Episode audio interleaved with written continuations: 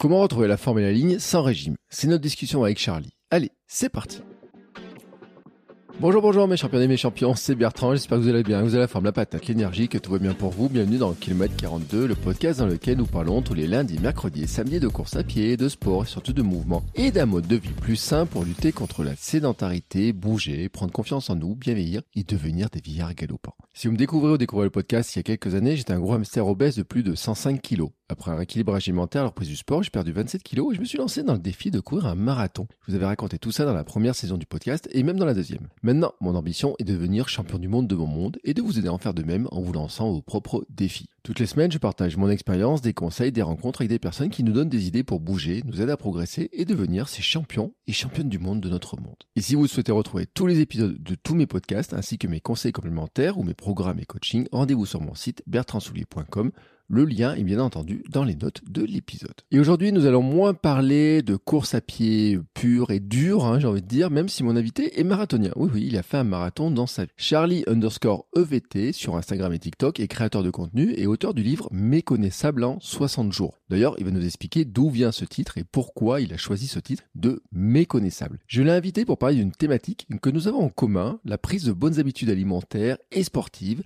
et la perte de poids sans régime pour vivre une transformation profonde et durable. Parce que l'un comme l'autre, on pense qu'en fait, hein, si on fait un truc qui est un peu violent et qu'on se prive de plein de choses, ben finalement, on n'arrive pas à prendre de nouvelles habitudes. Et nous, on est quand même assez adeptes des nouvelles habitudes parce qu'on est assez alignés en fait sur notre manière de voir les choses, je trouve.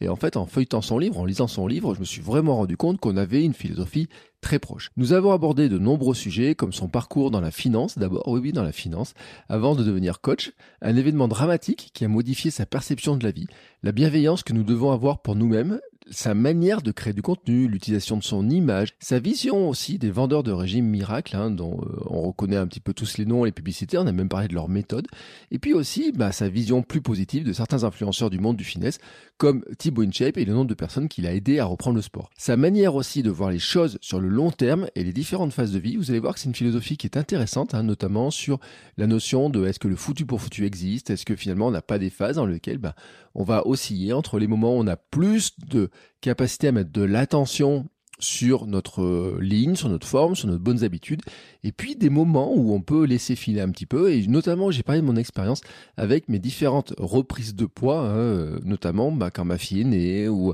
euh, mes opérations, etc., qui m'ont fait varier mon poids, mais qui finalement ont été des étapes qui m'ont permis d'apprendre beaucoup de choses, et ben on en a discuté. Et puis vous allez aussi découvrir une astuce assez intéressante de Charlie sur le premier pas, comment faire le premier pas, et vous allez voir qu'en fait elle est assez surprenante, hein, vraiment. Euh, vous allez découvrir ça notamment avec l'exemple de la salle de sport. Je le répète, nous avons une manière très proche de voir les choses, notamment sur les habitudes, le mouvement, comme le NIT, hein, vous savez, c'est toutes ces activités qui ne sont pas du sport, mais qui sont de bouger et de lutter contre la sédentarité. L'importance de l'équilibre, hein, l'équilibre euh, sportif, nutritionnel, mais aussi l'équilibre mental, hein, le bien-être global. Je dois le dire, j'ai pris beaucoup de plaisir à échanger avec Charlie et j'espère que vous en prendrez tout autant que moi à écouter notre discussion. Allez, c'est parti. I'm Sandra, and I'm just the professional your small business was looking for. But you didn't hire me because you didn't use LinkedIn jobs. LinkedIn has professionals you can't find anywhere else, including those who aren't actively looking for a new job, but might be open to the perfect role, like me. In a given month, over 70% of LinkedIn users don't visit other leading job sites. So if you're not looking on LinkedIn, you'll miss out on great candidates like Sandra. Start hiring professionals like a professional. Post your free job on linkedin.com/people today. Salut Charlie. Salut Bertrand. Ouais, J'ai toujours rêvé de faire ça, tu sais, ça fait un peu, tu sais, euh, comment s'appelle, drôle de dame. euh, bonjour Charlie. On t'a jamais fait cette blague? Oh que si, on me l'a faite. Mais ça faisait un petit moment. Bon voilà, écoute, moi il fallait que je la fasse parce que tout à l'heure en courant en fait, non, pour l'anecdote, juste avant de parler, bon il est clair, ouais, 21h49 chez moi, mais toi il est, euh, il est beaucoup plus tôt, et en fait je suis allé Oui. faire une balade en vélo, euh, au coucher de soleil, etc. Et euh, à toujours à ce moment-là, c'est comme ça que me vient ma première phrase euh, des interviews en fait. C'est pour ça que je vais faire du vélo juste avant. Et je me suis dit, ouais, je lui fais la blague, je fais pas la blague, etc. Bon, je t'ai fait la blague. Bon, écoute, j'espère que tu vas bien. hein. on est euh, alors vraiment sur des fuseaux horaires euh, totalement inversés, hein, faut le dire. Euh, autant moi je finis la journée, autant toi tu la commences. Et je suis bien content que tu la commences avec moi. Je te remercie déjà beaucoup. Exactement, avec grand plaisir. On est même sur deux jours différents. Tu vois, ici, on est vendredi 6h30 du matin, et puis chez toi, c'est jeudi soir. Voilà, et euh, voilà, 21h30. Euh, bah, dis-nous où t'es quand même, parce que comme ça, les gens, ils se demandent où t'es là. Eh ben, écoute, je suis en Nouvelle-Calédonie, à Nouméa.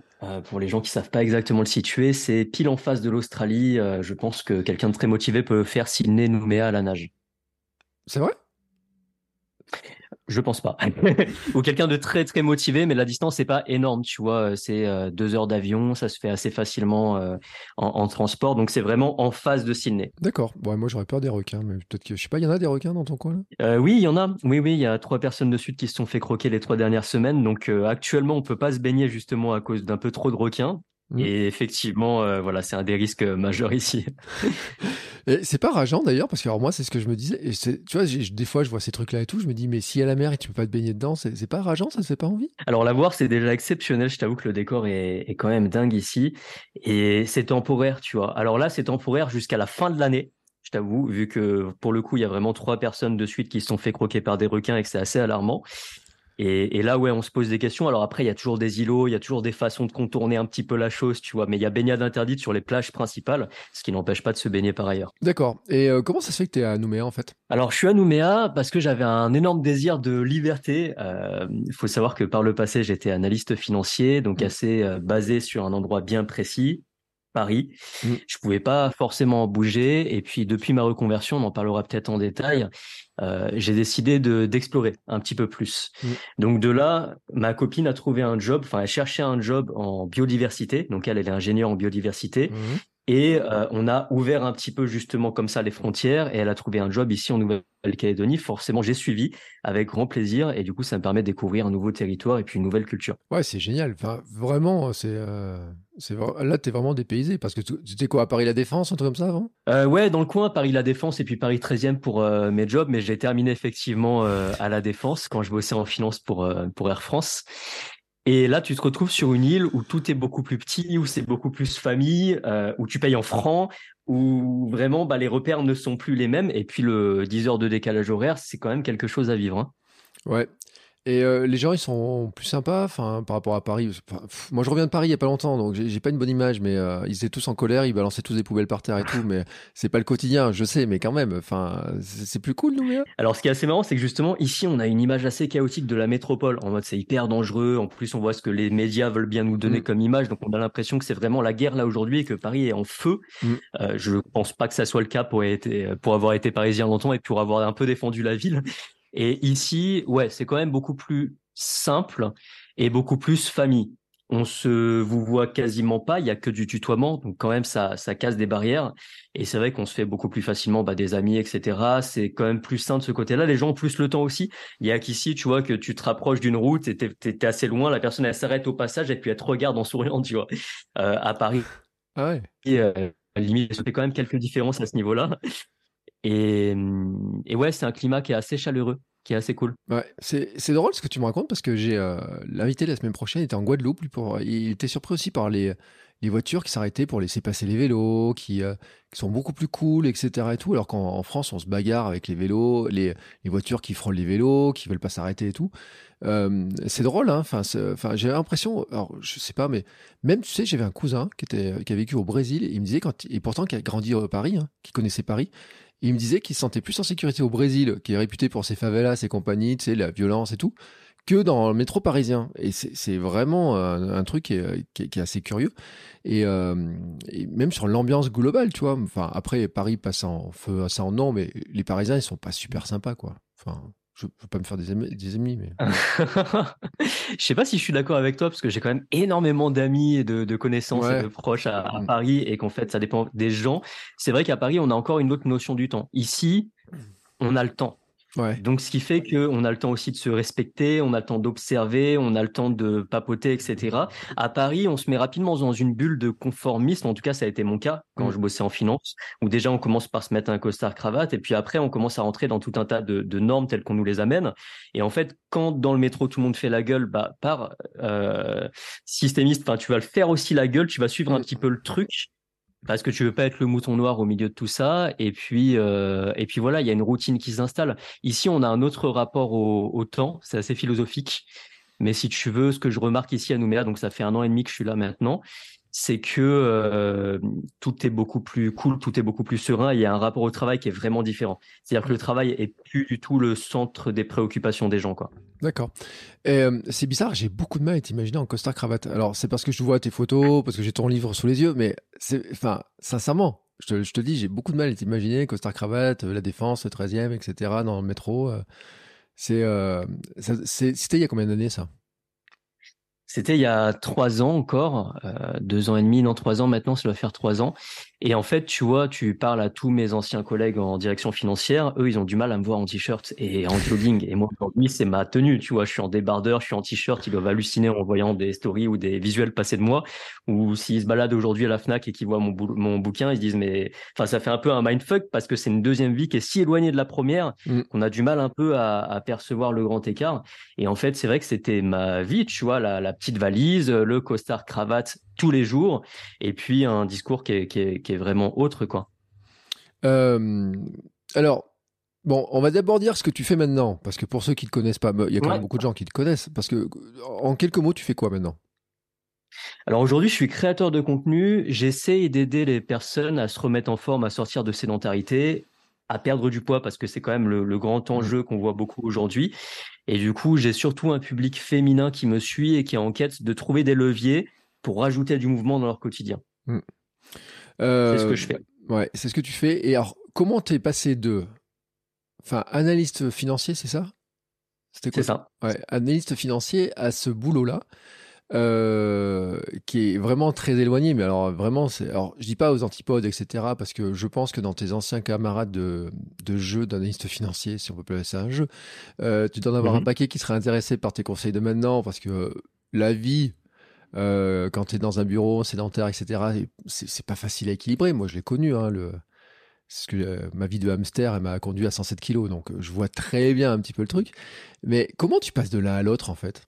Si tu veux, il n'y a pas eu de, déclic. Hmm. Comme ça, d'un coup, d'un seul, ça a été assez progressif. Et en fait, pour arriver à là, il faut parler un peu plus du passé. Donc, j'ai suivi un cursus assez classique bac S, euh, licence en finance, master en immobilier et finance. J'étais analyste financier dans l'immobilier et donc en fait, je j'étais pas sur les marchés, hein, tu vois, pas trader, etc. L'idée c'était euh, d'aider des gestionnaires de biens à plus investir, mieux investir mmh. et plus construire. Et euh, en fait, en parallèle de mes études, je jouais beaucoup aux jeux vidéo et j'étais coach dans les jeux vidéo. Ouais. Donc euh, ça, j'en ai déjà parlé. L'idée, en fait, c'est d'aider des pratiquants de jeux vidéo à être meilleurs dans leur pratique. Et ce que mmh. je faisais, c'est que je vulgarisais l'information pour leur permettre de mieux explorer le jeu et de mmh. devenir meilleur. Donc là, j'ai pris goût à la pédagogie. En parallèle de ça, donc je commence ma carrière d'analyste financier. Je bosse énormément. J'ai pas spécialement de facilité, mais je bosse énormément. C'est-à-dire qu'il m'arrivait de quitter le boulot après minuit et de le commencer assez tôt. Je dormais assez peu. Mmh. Euh, alors le truc pratique, c'est que j'habitais en face du boulot, donc je traversais la rue et clairement, bah, j'étais au boulot, j'étais chez moi, donc vraiment les deux se mélangeaient très très clairement. Quoi. Il y avait cinq minutes de marche, un peu moins même. Et euh, ce qui fait que j'ai été créé comme ça un environnement qui était finalement assez dangereux pour moi parce que je sortais jamais du boulot, mmh. euh, y compris les week-ends. J'ai bien aimé ce job, mais j'en donnais trop Mmh. Euh, ce qui fait que j'avais euh, j'avais quand même un bon job, j'avais une super paye, tout allait bien, mais je suis allé euh, tout droit au burn-out une première fois mmh. en bossant en bossant vraiment trop. Donc j'ai exploré ce que c'était, j'ai découvert les joies du burn-out, et de là ça a été déjà une première piqûre de rappel. Mmh je te fais la version courte. Il y en a un deuxième qui est arrivé un peu après. Et là, ça a été celle de trop qui a fait que, bah, je me suis vraiment questionné sur euh, ce que je faisais là et sur euh, est-ce que finalement la vie, c'est ça, c'est-à-dire se cramer le cerveau au boulot et ne plus rien pouvoir faire à côté de ça. Et donc, il y a eu cette prise de conscience-là. Et puis, encore une fois en parallèle, parce que j'ai fait pas mal de choses en parallèle, un, une énorme passion pour le fitness, pour la nutrition, mmh. pour la musculation qui s'est développée parce que quand j'ai arrêté les jeux vidéo, parce que je ne pouvais pas continuer les jeux vidéo avec la finance, mmh. j'ai trouvé ce stade de décompression via le sport et je me suis mis dessus à 2000%. C'est-à-dire que je l'ai tellement geeké que j'ai lu tout ce que je pouvais trouver sur le sujet, je me suis fourni en formation, je me suis certifié en nutrition et j'ai vraiment poncé le sujet. Et de là, une méthode que j'aime beaucoup utiliser, moi, pour euh, mieux apprendre et plus, mieux m'imprégner des principes, c'est la méthode Feynman, c'est-à-dire retranscrire tout ce que j'apprends pour mm. me confronter à ce que je sais pas. Et en fait, de là, j'ai commencé de manière officieuse à coacher autour de moi. Donc la transition, elle a été assez douce comme ça, c'est-à-dire que je commence à coacher autour de moi, à faire mes erreurs sur moi, sur les autres, à apprendre, à expérimenter, et puis comme ça, de manière hyper itérative, à créer quelque chose de beaucoup plus solide au niveau de mon schéma pédagogique. J'ai adoré ça et j'ai vu que j'étais assez aligné avec ça, j'étais assez bon là-dedans en fait. Et euh, ça s'est fait du coup de, de, de, manière assez douce et progressive. Alors il y a eu un événement et on va en parler tout de suite, histoire de, de, de valider ça. Mon, mon meilleur ami est décédé d'une crise cardiaque en fait à ce moment-là. Mmh. Ce qui fait que ça m'a fait prendre encore plus de recul sur la vie et, et, de manière assez philosophique sur ce qui se passait autour de moi pour me dire bon bah là Charlie euh, tu vas faire quelque chose que tu aimes tu vas essayer d'aider les gens au mieux et tu vas arrêter de euh, rester dans un schéma euh, qui te ressemble pas forcément. Mais t'avais quel âge? Bah, j'avais j'avais 27 ans. 26 mmh. ans 27 ans quand j'ai pris cette décision. Et ton ami il avait le même âge que toi? Enfin je veux dire il avait le même âge que moi et on fêtait les un an de son petit bout euh, dont je suis le parrain la, semaine passée. Et en mmh. fait, ça a été assez fulgurant. C'est le genre de choses qui peut arriver. Euh, mmh. crise cardiaque. Et après, tu as tous les worst case scénarios qui se passent. Euh, ce qui fait qu'à la fin, bah, il y reste. Et, et à ce moment-là, tu te dis, OK, alors la vie est courte, ça peut arriver à tout moment. On va faire un truc qu'on kiffe, on va prendre euh, du plaisir pour lui, pour moi, parce que je me sentais un peu seul. Hein, C'était la personne que j'appelais dès qu'il se passait quelque chose. Euh, et, à ce moment-là, j'ai dit, bon, il n'y a pas forcément de plan B, tant mieux. Euh, je quitte ce job, je pose ma démission et je commence à faire ce que j'aime, sans garantie de succès, hein, sans garantie aucune. Mais ça m'a quand même donné la force de deux hommes dans tout ça.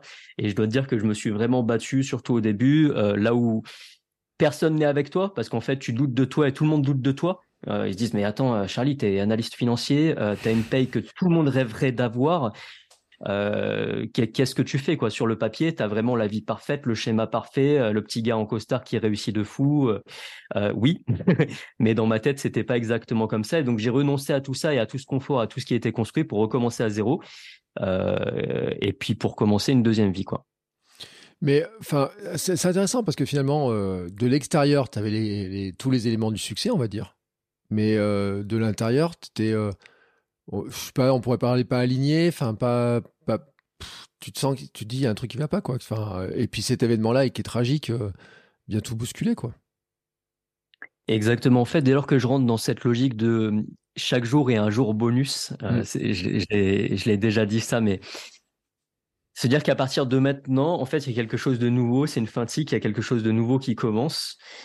J'ai plus peur de la mort du tout. Et à partir du moment où je l'accepte, j'accepte aussi de prendre tous les risques en fait. À partir du moment où tu relativises jusqu'à ce, niveau-là, euh, je sais pas si c'est de la sagesse ou pas, mais en tout cas de relativiser énormément, tu dis YOLO. Euh, à tout moment, de toute façon, tu peux te retourner, etc. Tu sais qu'il y a des, choses à faire. Et je me dis, bon, bah, c'est le moment d'expérimenter quelque chose de nouveau. Euh, je crois pas forcément en la réincarnation, euh, etc. Donc, je me dis que c'est le moment aussi de tester quelque chose. Et, voilà ce qui m'a permis de, de changer totalement de voie. Et après, ça a été énormément d'essais, énormément de, boulot pour en arriver à là où je suis aujourd'hui, c'est-à-dire à réussir à transmettre ma passion, ce qui m'a permis à moi, parce que j'étais aussi en surpoids par le passé, à, perdre du poids, à me remettre en forme, à me sentir mieux aujourd'hui, parce qu'aujourd'hui, je me sens super bien. Ben, j'essaie du mieux que possible sur Instagram et sur TikTok de le, de le transmettre autour de moi. Euh, as dit que tu étais en surpoids, tu as perdu combien de kilos? Par curiosité en fait. Alors j'ai grandi en même temps que j'ai perdu parce que c'était quand j'étais ado. En fait, euh, c'est dans ma jeunesse, tu vois, où j'étais, j'ai toujours été le un peu bouboule. J'ai jamais été euh, en énorme surpoids ou en obésité, mais par contre j'ai toujours été un peu bouboule et pas bien dans ma peau parce que je pouvais pas faire ce que je voulais. Et j'ai encore des séquelles de ça, c'est-à-dire que jusqu'à assez récemment, j'arrivais pas à sauter, j'arrivais pas à faire, tu sais, des mouvements parce que ma proprio et puis la façon dont je me sentais, on va dire, dans, dans l'espace, était encore, j'étais encore dans mon corps de gros, tu vois. D'accord. Et donc, c'est encore des choses sur lesquelles j'ai lutté récemment et c'est super intéressant. Mais, mais c'est drôle, enfin, c'est drôle, c'est pas drôle euh, d'être boubou là, quand on est petit, mais euh, tu sais, il y a beaucoup de gens qui pensent que quand ils voient quelqu'un qui est en forme, ils pensent qu'il a toujours été en forme ou qu'il a des prédispositions génétiques, etc. Je te dis ça parce que j'ai vu ça sur le compte de Casquette Verte. Alors, je sais pas si tu connais Casquette Verte, qui est dans le, euh, qui est une des stars du trail française, euh, la rockstar du trail un peu. Et l'autre jour, il publié sur une photo Instagram quelqu'un qui lui dit ouais, mais toi, c'est facile pour toi, tu as toujours été, tu as une génétique de sportif de super haut niveau. Il a montré une photo de lui sur la plage où les gamins ou les bouboules, tu sais, comme ça. Euh, hmm. Et, en fait, les gens, ils négligent les heures de travail, de ce que tu as fait pour, pour changer, quoi. Exactement. On a tendance à négliger le chemin et à seulement se comparer au présent de chaque personne. Ça, c'est assez dingue. C'est un sujet que j'aborde très, très souvent euh, sur les réseaux parce que tu sais, on est beaucoup dans la comparaison et moi, je parle pas de performance comme ça peut être ton cas dans le running. Je parle beaucoup de compo corporel, d'apparence, de sensation de rapport au corps et de mieux-être. Et de là, on est sur un réseau, je parle d'Instagram, où on se compare beaucoup les uns les autres. Donc en mm. fait, on compare euh, notre page de notre livre actuel à la page 453 euh, d'un autre livre de quelqu'un d'autre, tu vois. Mm. Mais on voit pas tout, tout le chemin on voit pas tout le process. Mm. Et ça, c'est assez toxique. C'est assez, c'est bien de le rappeler parce qu'effectivement, il y a quand même du chemin. On est tous dans notre chemin à nous, en cours à ce moment-là, avec nos problématiques à nous, et on sait rarement euh, ce qui se passe dans la tête des personnes qu'on a en face. Oui, et puis euh, après, il y en a qui pensent qu'il y a des formules magiques. Euh, enfin, déjà, ton livre, c'est 60 jours le, point de départ. Donc euh, c'est déjà t'es pas dans le vendeur de euh, en une semaine je vous fais perdre je sais pas combien de trucs, euh, manger trois repas ma soeur et vous avez vos abdos quoi. Enfin déjà 60 jours, tu projettes les gens sur un effort où tu dis tous les jours il va falloir faire un petit truc etc. Mais il faut au moins s'inscrire dans la durée quoi. Exactement. En fait, c'est la base de tout, autant dans le côté ludique que dans le côté pédagogique. C'est de créer l'adhésion via un ancrage progressif. Hmm. Et c'est pour ça que c'est pas perdre du poids en 24 heures, c'est méconnaissable en 60 jours. Méconnaissable, c'est un peu bateau parce que tu peux y mettre beaucoup de choses dedans. Tu hmm. peux être méconnaissable de plein de manières différentes. Donc la promesse, c'est même pas perdre du poids en 60 jours. C'est mettre en place des leviers qui vont te rendre méconnaissable par rapport à ton toit du passé en 60 jours. Ça veut pas dire que ça se termine là. Et en fait, c'est ça qui est pour moi primordial c'est d'avoir un horizon de temps qui est beaucoup plus long que euh, perdre du poids avec cette boisson détox dans la nuit, tu vois. parce que ça marche pas. Un petit thé détox. Parce que ça, ça marche pas. Malheureusement. On m'aurait menti. alors ça, on m'aurait menti. Et mince. Merde alors. Attends, je regarde ce que j'ai dans mon mug. Ouais, non, c'est bon, c'est la tisane. C'est pas la détox, c'est de la récup. Je fais un ah, petit clin d'œil à Piron, un de mes partenaires, c'est de la récup. Donc, c'est euh, ce que j'adore, tu vois, quand j'ai couru une heure, j'ai fait une heure de vélo et tout, je prends de la tisane récup.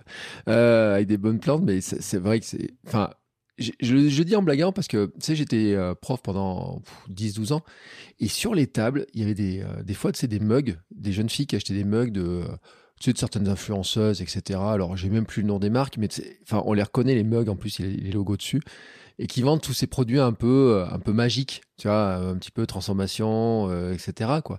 Euh, les gens cherchent tous un peu le raccourci, quoi. Et déjà, quand toi, t'annonces 60 jours, t'as pas des gens qui disent, ouais, oh, ça, va être long, c'est. T'as pas un truc plus rapide Ils t'ont jamais fait ce coup-là, les gens, là? Ils, ils te posent pas cette question-là? Ouais, bien sûr. La question qui vient le plus souvent, c'est en combien de temps? En mmh. combien de temps X, tu vois? En combien de temps je vais perdre? En combien de temps je vais prendre? En combien de temps je vais changer? Et c'est vrai que c'est assez compliqué de répondre à ça et ça serait malhonnête de donner un horizon de temps à une personne qu'on connaît pas, donc on connaît pas le passé sportif, donc on connaît pas les habitudes, l'adhésion et puis la, la vigueur qu'il va mettre à l'exercice. Donc L'idée, c'est quand même de faire comprendre aux gens que le chemin est pas si horrible que ça, parce qu'on veut mmh. souvent la finalité sans apprécier ce qui nous y amène. Et l'idée, c'est aussi d'expliquer que ça va être cool, ça va être un moment intéressant, on va se découvrir pendant le chemin, et que en fait, ce qu'on veut, c'est pas arriver à la finalité, c'est aussi apprécier ce qui se passe et en faire un mode de vie. Parce qu'en fait, si au final, tu as mis en place des choses qui t'ont permis d'avoir un certain corps et que après tu reprends tes anciennes habitudes, tu vas pas le garder, mm. ce, corps-là. Et en fait, c'est un truc aussi à avoir en tête, c'est qu'une fois que tu as passé la ligne d'arrivée, quelque part, pour reprendre une métaphore qui va te parler, euh, bah, la course ne s'arrête jamais en réalité. C'est ça, c'est ça le truc. C'est comme si ton, ton rêve, c'est d'avoir une certaine allure, et dès que tu l'atteins, tu dis, bah, bah c'est bon, je peux la tenir euh, à l'infini. Mm. Pas du tout. Et donc l'idée, c'est aussi ça, c'est d'expliquer aux gens qu'on va pas du tout partir en sprint, qu'on va faire les choses à notre vitesse et qu'on va implémenter des, des, choses qui vont être aussi simples que euh, des ancrages comme se brosser les dents euh, le matin ou prendre sa douche, etc. Et qui vont pas du tout être ni énergivores ni chronophages. Et ça aussi, c'est casser quelque part un mythe parce qu'on a l'impression que ça doit être dur pour que ça fonctionne. Mm. Et pas forcément en fait. C'est, ça doit pas forcément être dur pour, euh, pour, pour fonctionner. Par contre, il faut s'armer de patience. Oui, il faut s'armer de patience et puis des fois, tu sais pas si tu vas avoir le résultat. Euh, je te prends un, exemple parce que moi j'ai perdu 30 euh, kilos et tu sais, quand je commence à perdre du poids, je dis ouais, mais mon objectif c'est d'avoir des abdos. Alors ça, c'est le truc. Euh, à la... Enfin, mais toi qui es dans l'esthétique, tu comprends le truc. Euh, alors d'ailleurs, j'ai fait une recherche sur le mot abdos dans ton bouquin. Il y a que 5 fois le mot abdos et il n'y a pas la recette pour avoir des abdos dessinés. Hein. tu, tu, proposes un ventre plat, mais tu dis pas qu'on va avoir des abdos dessinés. Non. Et alors, je voudrais continuer. Pourquoi je dis ça? Parce que quand j'ai commencé à courir un petit peu et tout, j'ai croisé un gars qui avait perdu du poids. Et il m'a montré sa bouée, il me dit, tu vois ça, tu perdras jamais en fait. Il m'a dit, tu perdras jamais ça et tout, tu, euh, c'est pas possible à, à 40 ans, tu vois, c'est inscrit en nous, on n'arrive pas à le perdre, etc. Et je dis, ouais, chante Beaumerle, chante Beaumerle. Et puis, euh, tu vois, ça fait 5 ans plus tard. Et je me dis, mais effectivement, mes abdos, ils apparaissent pas. Alors, la bouée, elle diminue, tu vois, bien sûr. Mais c'est-à-dire que le résultat que tu voudrais bien obtenir, en fait, des fois, il faut encore beaucoup plus de temps. Euh, tu vois, là, on disait 60 jours pour mettre en place des choses. Mais euh, si tu leur dis, oui, mais dans 3-4 ans, je suis pas certain de te garantir que tu auras euh, l'aspect que, tu veux, enfin, c'est vraiment pas vendeur. Tu vois, c'est pour ça que les vendeurs de rêve, en fait, c'est facile pour eux de dire, attends, prends trois repas et puis, t'es faim. C'est ça. Le marketing aura toujours un temps d'avance sur euh, une approche euh, scientifique dont on tend à s'éloigner malheureusement et j'essaie de la remettre au centre du sujet. Hein. C'est pour ça d'ailleurs que dans le livre, il y a une bibliographie. Mmh. Euh, j'essaie au maximum dans mes posts, dans les exemples, dans les contenus que j'amène, d'amener la littérature scientifique en face, c'est-à-dire de montrer ce qui est démontré et d'expliquer aussi les niveaux de, de, de science. un témoignage, la transformation de ta maman, etc., ça vaut pas une méta-analyse ou justement une concertation par les pairs au niveau d'une source scientifique. Donc ça, c'est une première chose. Et l'autre chose, alors j'ai eu la même histoire que toi. Tu vois, quand j'étais en finance, un collègue avec qui, euh, sur les pauses déjeuner, euh, on allait faire du sport, me disait, mais Charlie, tu n'auras jamais d'abdos. Ça y est, tu as passé les 30 ans. Enfin, tu vas passer les 30 ans, parce que mm. je me rapprochais des 30 ans. Il m'a dit, euh, mais te, te casse pas la tête, tu n'auras jamais d'abdos. Bon, j'ai démontré, je lui ai démontré le, le, contraire. Mais sur le coup, en fait, tu te rends compte que les gens se font une raison, nous aussi on se fait une raison mmh. parce que parfois c'est confortable en se disant bah ce, ces bourrelets, ces abdos, je les aurais pas, etc. Parce que psychologiquement c'est plus simple de se dire c'est pas possible que j'y arrive pas encore ou j'ai pas encore atteint cet objectif. Euh, maintenant, faut savoir que euh, tout est possible. Alors mon livre c'est pas un livre pour avoir des abdos, c'est un livre qui est plus euh, axé euh, fonctionnel et bien-être, on, va mmh. dire. Euh, les abdos apparaissent forcément parce que c'est multifactoriel et c'est lié aussi à, la graisse viscérale qui est autour. Mais en fait, faut avoir en tête, si je rentre un peu dans la technique, que la sangle abdominale, bah, c'est aussi le grand droit de l'abdomen, les obliques, et qu'il faut les bosser en hypertrophie comme les autres muscles. Et ça, on l'oublie souvent. C'est-à-dire que si tu veux avoir des abdos apparents, euh, il faut plusieurs choses. Il y a des enjeux de posture, de ballonnement, de rétention d'eau, de perte de graisse viscérale et superficielle, mais mmh. aussi d'hypertrophie, c'est-à-dire de développement du muscle grand droit de l'abdomen et des obliques. Et en fait, dès lors que tu vas commencer à bosser en volume, mais là, c'est pas fonctionnel pour le running, c'est moins fonctionnel pour ce que tu fais. Mais si tu commences à bosser les abdos en crunch à la poulie avec des charges additionnelles, etc., que tu prends du volume et qu'en parallèle, tu perds, c'est-à-dire de la graisse au niveau des abdos, bah là, les tablettes de chocolat peuvent apparaître en, assez peu de temps. Hein. On ne parle pas de quelques années. Ça dépend de ton point de départ, évidemment, mais euh, en, quelques mois, ça peut commencer à très, très bien se dessiner. quoi. Euh, après, encore une fois, la question, c'est est-ce qu'on est dans un objectif esthétique ou de posing, ou est-ce qu'on est dans un objectif fonctionnel et euh, de, de bien-être et de santé? Ouais, mais je crois que, en fait, alors, je sais pas si on peut. moi, tu vois, j'aurais une tendance à lier les deux, en fait, pour certaines personnes, en tout cas. Tu vois, pour que, le côté esthétique pour certaines personnes peut les pousser à se dire, euh, au moins sur le plan esthétique, je voudrais avoir ce résultat-là, et que globalement, s'ils travaillent sur le plan esthétique, ils auront le résultat d'avoir des abdos plus forts et tout, qui vont être protecteurs du dos, qui vont être euh, améliorer la posture, qui vont améliorer tout ça, tu vois. Ouais, complètement. C'est un super moteur et d'ailleurs c'est un des moteurs, on va pas se le mentir, qui, qui, qui ont lancé énormément de gens. J'en fais partie euh, dans, dans le fitness, dans la musculation, dans, dans ces domaines sportifs. C'est on, on, commence en général pour un objectif et on continue pour un autre. C'est-à-dire qu'on mmh. commence euh, parce qu'on veut plaire aux filles. On commence parce qu'on sent, on, on, a envie d'avoir les abdos, on a envie de faire le kéké des plages, etc. Et puis après on prend goût à la chose. Et en fait, moi ça me va très bien que l'étincelle soit ça. C'est très très bien. D'ailleurs en général, pour arriver à ce niveau qu'on s'est qu'on s'est donné au début, on se rend compte qu'en fait, il faut 2, 3, 10 fois plus de travail que ce qu'on avait imaginé au départ. Ouais, c'est ça le problème. C'est pour ça que le marketing gagne toujours avec les trucs. Euh, mais c'est comme les t-shirts posturaux euh, contre lesquels le Major Mouvement s'énerve régulièrement. C'est comme euh, les, tous les produits dont on va pas citer, mais avec les pubs à la télé où on voit tous ces trucs-là, quoi. C'est-à-dire qu'il y a un moment donné, c'est vrai, et j'en ai parlé il y a pas longtemps, j'en ai parlé avec des sponsors et tout. Cette espèce de de, course à euh, la pilule magique, etc. C'est euh, c'est un peu euh, le raccourci, mais qui existe partout en fait. Parce que moi, mes étudiants, je leur disais souvent, vous vous rendez compte quand même que vous achetez des coquillettes au beurre en surgelé des fois dans les magasins alors qu'il n'y a rien à faire comme étape, quoi. Enfin, le, truc de mettre au micro-ondes et que ça prenne que 10 secondes ou 30 secondes plutôt que 5 ou 10 minutes, c'est, c'est, est-ce que c'est vraiment un gain, tu vois? Alors bien sûr, Euh, j'avais entendu notamment Frédéric Lopez un jour qui disait que lui, il faisait partie de ceux qui choisissaient à une époque les plats, ceux qui cuisaient en 20 secondes plutôt qu'en 30 secondes, tu vois, par ce gain de temps à la seconde près. Mais qui, est un marqueur de la société, en fait, hein, qu'on connaît. C'est comme les gens qui courent après le métro pour être sûr d'avoir le métro alors qu'il y en a un deux minutes après, etc. Enfin. Exact, exact, exact. Et ça témoigne de plusieurs choses et je pense d'une d'un sentiment global de mal-être chez les personnes qui ont besoin d'une solution rapidement, facilement, etc. et qui, qui ont ce truc-là de, euh, je crois que tu parlais dans un podcast du, du shiny object, tu vois, tu mm. vois le syndrome de l'objet brillant. Tu vois quelque chose de nouveau, etc. Et en fait, ça, c'est ce que je vois énormément sur TikTok, tu vois. Euh, sur TikTok, j'ai halluciné. Je me suis connecté la première fois sur la plateforme j'ai scrollé un petit peu et j'ai vu des méthodes toutes plus révolutionnaires les unes que les autres et surtout des sections commentaires hyper favorables. Mmh. Donc moi, la première chose que j'ai fait quand je suis arrivé sur le réseau et que j'ai voulu un peu évangéliser tout ça, c'est que j'ai commencé à dire ça, ça marche pas, ça, ça marche pas, ça, ça marche pas et à proposer des solutions un peu moins séduisantes. Et en fait, dans les commentaires, me faisait des personne me disait mais si monsieur euh, ma tante du troisième degré euh, machin elle a perdu 8 euh, kilos dans la nuit c'est des témoignages de mmh. vraiment très très obscurs totalement éclatés sur sur des principes fous et en fait, là, c'est le souci. Et je pense que ça, entre le confinement, euh, entre tout ce qui s'est passé récemment, ce qui fait que la santé mentale des personnes ont pris un coup, aujourd'hui, on est prêt à accepter beaucoup plus de choses et à croire beaucoup plus de choses. Donc, le marketing a encore la vie longue devant elle. Et c'est pour ça, je pense que, que je suis là aussi pour faire contrepoids avec tout ça. Mais tu sais, j'ai eu une discussion, je me rappelle un jour avec mon beau-père. Et euh, à l'époque, pour perdre du poids, il mangeait de la, genre de la soupe aux choux, tu vois. Il avait trouvé une recette. Tu sais, il y a eu une mode à un moment donné, manger de la soupe de choux.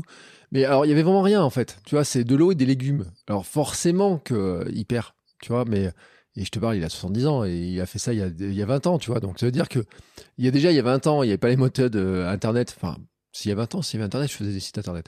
Mais on va dire, bon, il y a 25 ans, 30 ans, tu avais des bouquins, tu avais la légende urbaine, tu avais Tata Martine qui venait discuter, etc. Mais que déjà les gens étaient à la recherche, je veux dire, des, solutions miracles, les bouquins de régime ont toujours existé, enfin toujours depuis des années et tout. Euh, et euh, finalement, euh, ça marchait pas à l'époque parce que forcément, quand pendant une semaine, tu as mangé que du chou, à la fin de la semaine, tu as plutôt envie de manger un, truc un peu gras, tu vois. Et donc finalement, tout, est, tout revient. J'ai l'impression que on a. Enfin, on pourrait dire que c'est maintenant que ça a une accélération et tout, mais je pense que tout le monde, on cherche toujours des raccourcis, on est tous feignants, quoi. Et c'est humain de vouloir chercher ça. Complètement, ça c'est certain. Aujourd'hui, on a d'autres canaux qui sont beaucoup plus viraux et qui donnent la parole de la même puissance à chaque personne. Et ça, c'est un truc que j'ai remarqué. Tu vois, typiquement, euh, mon expérience personnelle, quand j'ai passé, quand je me suis lancé sur les réseaux, sur Instagram, euh, les gens me croyaient pas forcément dans ce que je te dis, dans, dans ce que je disais. Mm. Dès lors que je passe un certain cap d'abonnés, mm. pour les gens, je deviens expert. Et ça, c'est dangereux. Mm. C'est-à-dire que dès lors que, euh, je me rappelle très bien, je passe ce cap-là des 100 000 abonnés, je suis médecin. C'est-à-dire qu'on me pose des questions médicales. Les gens me posent des questions médicales. Alors imagine si j'étais mal intentionné, je peux créer un produit et leur dire bah voilà, j'ai tel truc à 1000 euros euh, qui va t'enlever ton endométriose je sais même pas comment ça fonctionne, tu vois. Et en fait, c'est ça le souci, c'est qu'aujourd'hui, par effet de halo et par euh, les systèmes justement marketing de récompense qui ont été mis dans les réseaux sociaux, on accorde notre confiance de la même manière à une personne qui maîtrise son sujet versus une personne qui ne le maîtrise pas. Et on a aujourd'hui, je vais pas citer de nom, euh, des docteurs qui donnent des conseils en nutrition. Mmh. Euh, alors qu'ils ne sont pas du tout nutritionnistes, mais ils ont la blouse blanche, ça marche mieux. C'est ce qu'on voit justement. Tu parlais de publicité qui passait souvent. Je pense qu'on a en tête la même publicité. Perte de poids avant après, etc., qu'on voit tout le temps à la télé. Quand tu vas, j'avais fait une vidéo un peu debunk sur le site. Quand tu vas sur le site dessus, tu vois qu'on utilise tous ces mécanismes que tu connais mieux que moi, vu que tu l'as enseigné de persuasion, avec une figure d'autorité, avec les appels à l'action qui vont bien, euh, les euh, sales, les, gens qui sont là pour vendre au téléphone, mmh. ils, se transforment en conseillers. En fait, on joue comme ça avec un cocon sémantique hyper bienveillant et sur fond de euh, bienveillance, quand tu as la personne au téléphone, elle te fait bien culpabiliser et bah derrière tu, tu achètes. Tu vois, j'ai fait tout ce process là justement pour voir comment le client se sent dans ce process et c'est assez malsain et malheureusement, euh, malheureusement, ouais, ça a la vie longue. Alors, ce qu'il faut dire aux gens et leur rappeler, c'est que s'il y avait une pilule miracle, s'il y avait une, une méthode vraiment qui fonctionne, quand tu irais sur la plage ou quand tu te baladerais dans, les, dans la rue, tout le monde aurait des corps de ouf. Parce que le, le, mot, se passerait en fait, le mot se mmh. passerait. Donc ça irait assez vite. Aujourd'hui, c'est pas le cas. Aujourd'hui, c'est pas la norme. Pourquoi? Parce que c'est pas facile, c'est pas euh, c'est pas normal et c'est pas le cas pour tout le monde quoi. Donc il faut aussi relativiser un peu et se dire c'est pas que tu pas encore trouvé la méthode miracle, c'est que tu pas encore vraiment adapté ton mode de vie à quelque chose qui t'amène vers tes objectifs.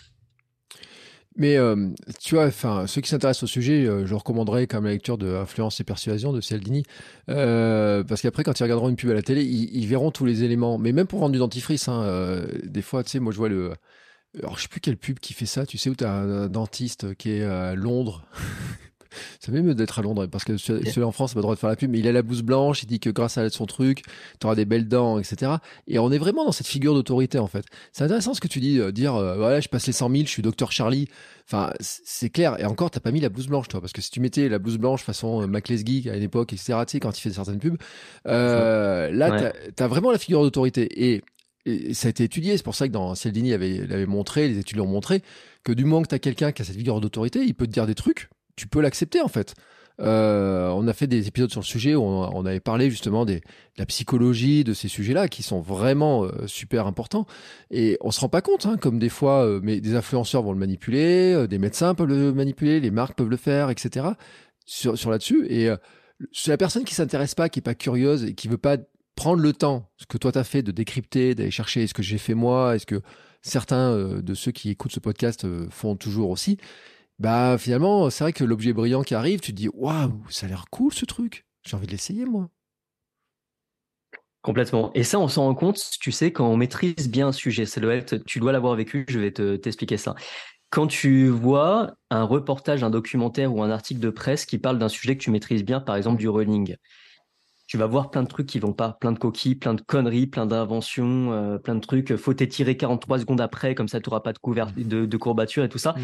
Et, là, tu te rends compte, en fait, toi qui as l'expertise, que le travail, donc là on parle d'un travail journalistique, hein, mais que ce travail-là est pas euh, au niveau. Ça arrive souvent, ça ne veut pas dire que c'est le cas, c'est toujours le cas, hein, pas du tout. Mais en fait, à ce moment-là, on se rend compte que il faut douter de tout. Il faut être sceptique et c'est important parce que quand il y a des sujets qu'on maîtrise moins, on va avoir des vérités qui vont nous être imposées, comme c'est le cas ici, par exemple, si on parle de running, et qui seront tout aussi fausses, mais on n'aura juste pas le discernement pour le capter. Donc voilà pourquoi c'est important d'avoir plusieurs sources, de vérifier et de ne pas croire de base, d'être sceptique.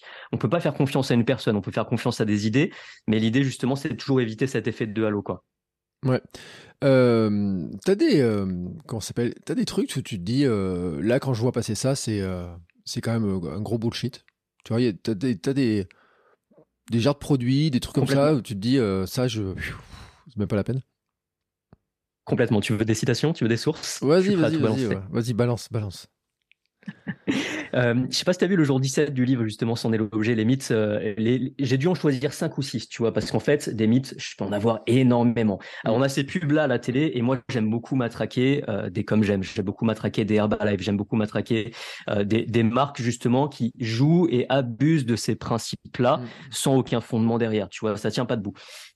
Maintenant, il y a des méthodes qui reviennent, qui sont cycliques et qui reviennent comme nouveauté chaque année. ça, c'est assez marrant. Tu vois, la diète cétogène, le jeûne intermittent, euh, des, méthodes euh, IG bas, IG haut, IG machin. En gros, on va toujours aller chercher un point hyper précis et te dire que c'est la source du problème. Mm. Et ça, c'est génial parce qu'on se crée comme ça un ennemi commun. On n'a plus qu'à lutter contre cet ennemi commun. On a tout gagné. Tu vois, le, parcours du héros, il est fait en fait à ce moment-là. Mm. Tu dis bon bah ok, ton souci c'est le sucre, détox de sucre. Et là, tu sors 10 livres sur les détox de sucre. Tu crées tout un concept. Tu deviens gourou. Tu as ta secte et ils achètent et ça fonctionne.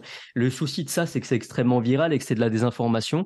Et donc c'est vrai que moi régulièrement, alors j'essaie d'apporter plus d'informations que de débunker de la, de la désinformation, mais régulièrement, je vais comme ça spotter des méthodes qui qui ne fonctionne pas, en tout cas pas pour tout le monde, et dire attention, le jeûne intermittent, c'est pas une méthode pour perdre du poids. Ça peut être intéressant dans tel contexte, pour telle personne, ça peut aider à perdre du poids dans tel contexte, mais apporter un peu de nuance aussi. C'est vrai que sur les réseaux, on n'aime pas la nuance. Pourquoi? Parce qu'on a trois secondes d'attention. Mmh. Sur les réseaux, tu vois, il y a un truc comme ça. Euh, euh, sur TikTok, je crois que le temps d'attention moyen est de deux secondes Mm. versus le temps moyen d'attention d'un poisson rouge qui est de 4 secondes. Je crois que c'est ça. On a deux fois moins de temps d'attention qu'un poisson rouge sur TikTok. C'est-à-dire qu'on a tendance à scroller super vite, temps de session moyen 30 minutes sur TikTok, mais on va passer en revue un nombre de vidéos qui, est juste incroyable sans rien imprégner, quoi. Euh, et c'est un peu ça le, souci. Donc c'est vrai que les méthodes que je vais débunker, ça va être ça, ça va être beaucoup lié à l'alimentation, plus qu'au sport, parce qu'en réalité le sport, il y a rarement de, d'énormes mythes comme ça autour du sport, tu vois. Autour des compléments, autour de l'alimentation, ouais. Mais autour du sport, rien d'extrêmement dangereux en tout cas. Oui, après, il y a des débats, on va dire. On va dire sur le sport, il y a des débats, parce que tu sais, il y a toujours le débat euh, que des fois, nous, on a dans le podcast entre maximalisme et minimalisme dans les chaussures, tu vois, franchement, euh, qui font partie des choses. après, je trouve que, on va dire que le sport a quand même un certain avantage, c'est que du moment que tu te bouges un peu, tu as quand même une récompense qui va finir par arriver. Euh, alors, sauf si bien sûr tu manges n'importe quoi à côté ou des choses comme ça. Et encore que, et encore que, j'ai envie de dire, le moment que tu bouges un petit peu, tu fais un petit peu de choses, etc. Il y a une récompense qui arrive assez, euh, assez facilement et assez rapidement d'ailleurs. Parce que tu vois, j'ai eu quelqu'un en coaching il y a pas longtemps. Je lui ai dit, bah, augmente un peu ta dose de, cardio à haute intensité parce qu'il faisait que, du bas, c'est de la marche. Je lui ai dit, mais augmente un petit peu ta dose pour voir ce qui se passe. Mais en quelques jours, il s'est rendu compte que son cardio avait totalement évolué, qu'il sentait totalement différent. Donc il y a une espèce de récompense en fait quand tu te remets à activer ton corps. Les gens qui s'en rendent pas compte, mais ça va, ça va très vite quand même. Hein. Des fois, il y, a des changements qui vont très vite. Euh, peut-être plus vite que sur l'alimentation où des fois il y a du temps, il y a un petit peu l'inertie du corps, etc.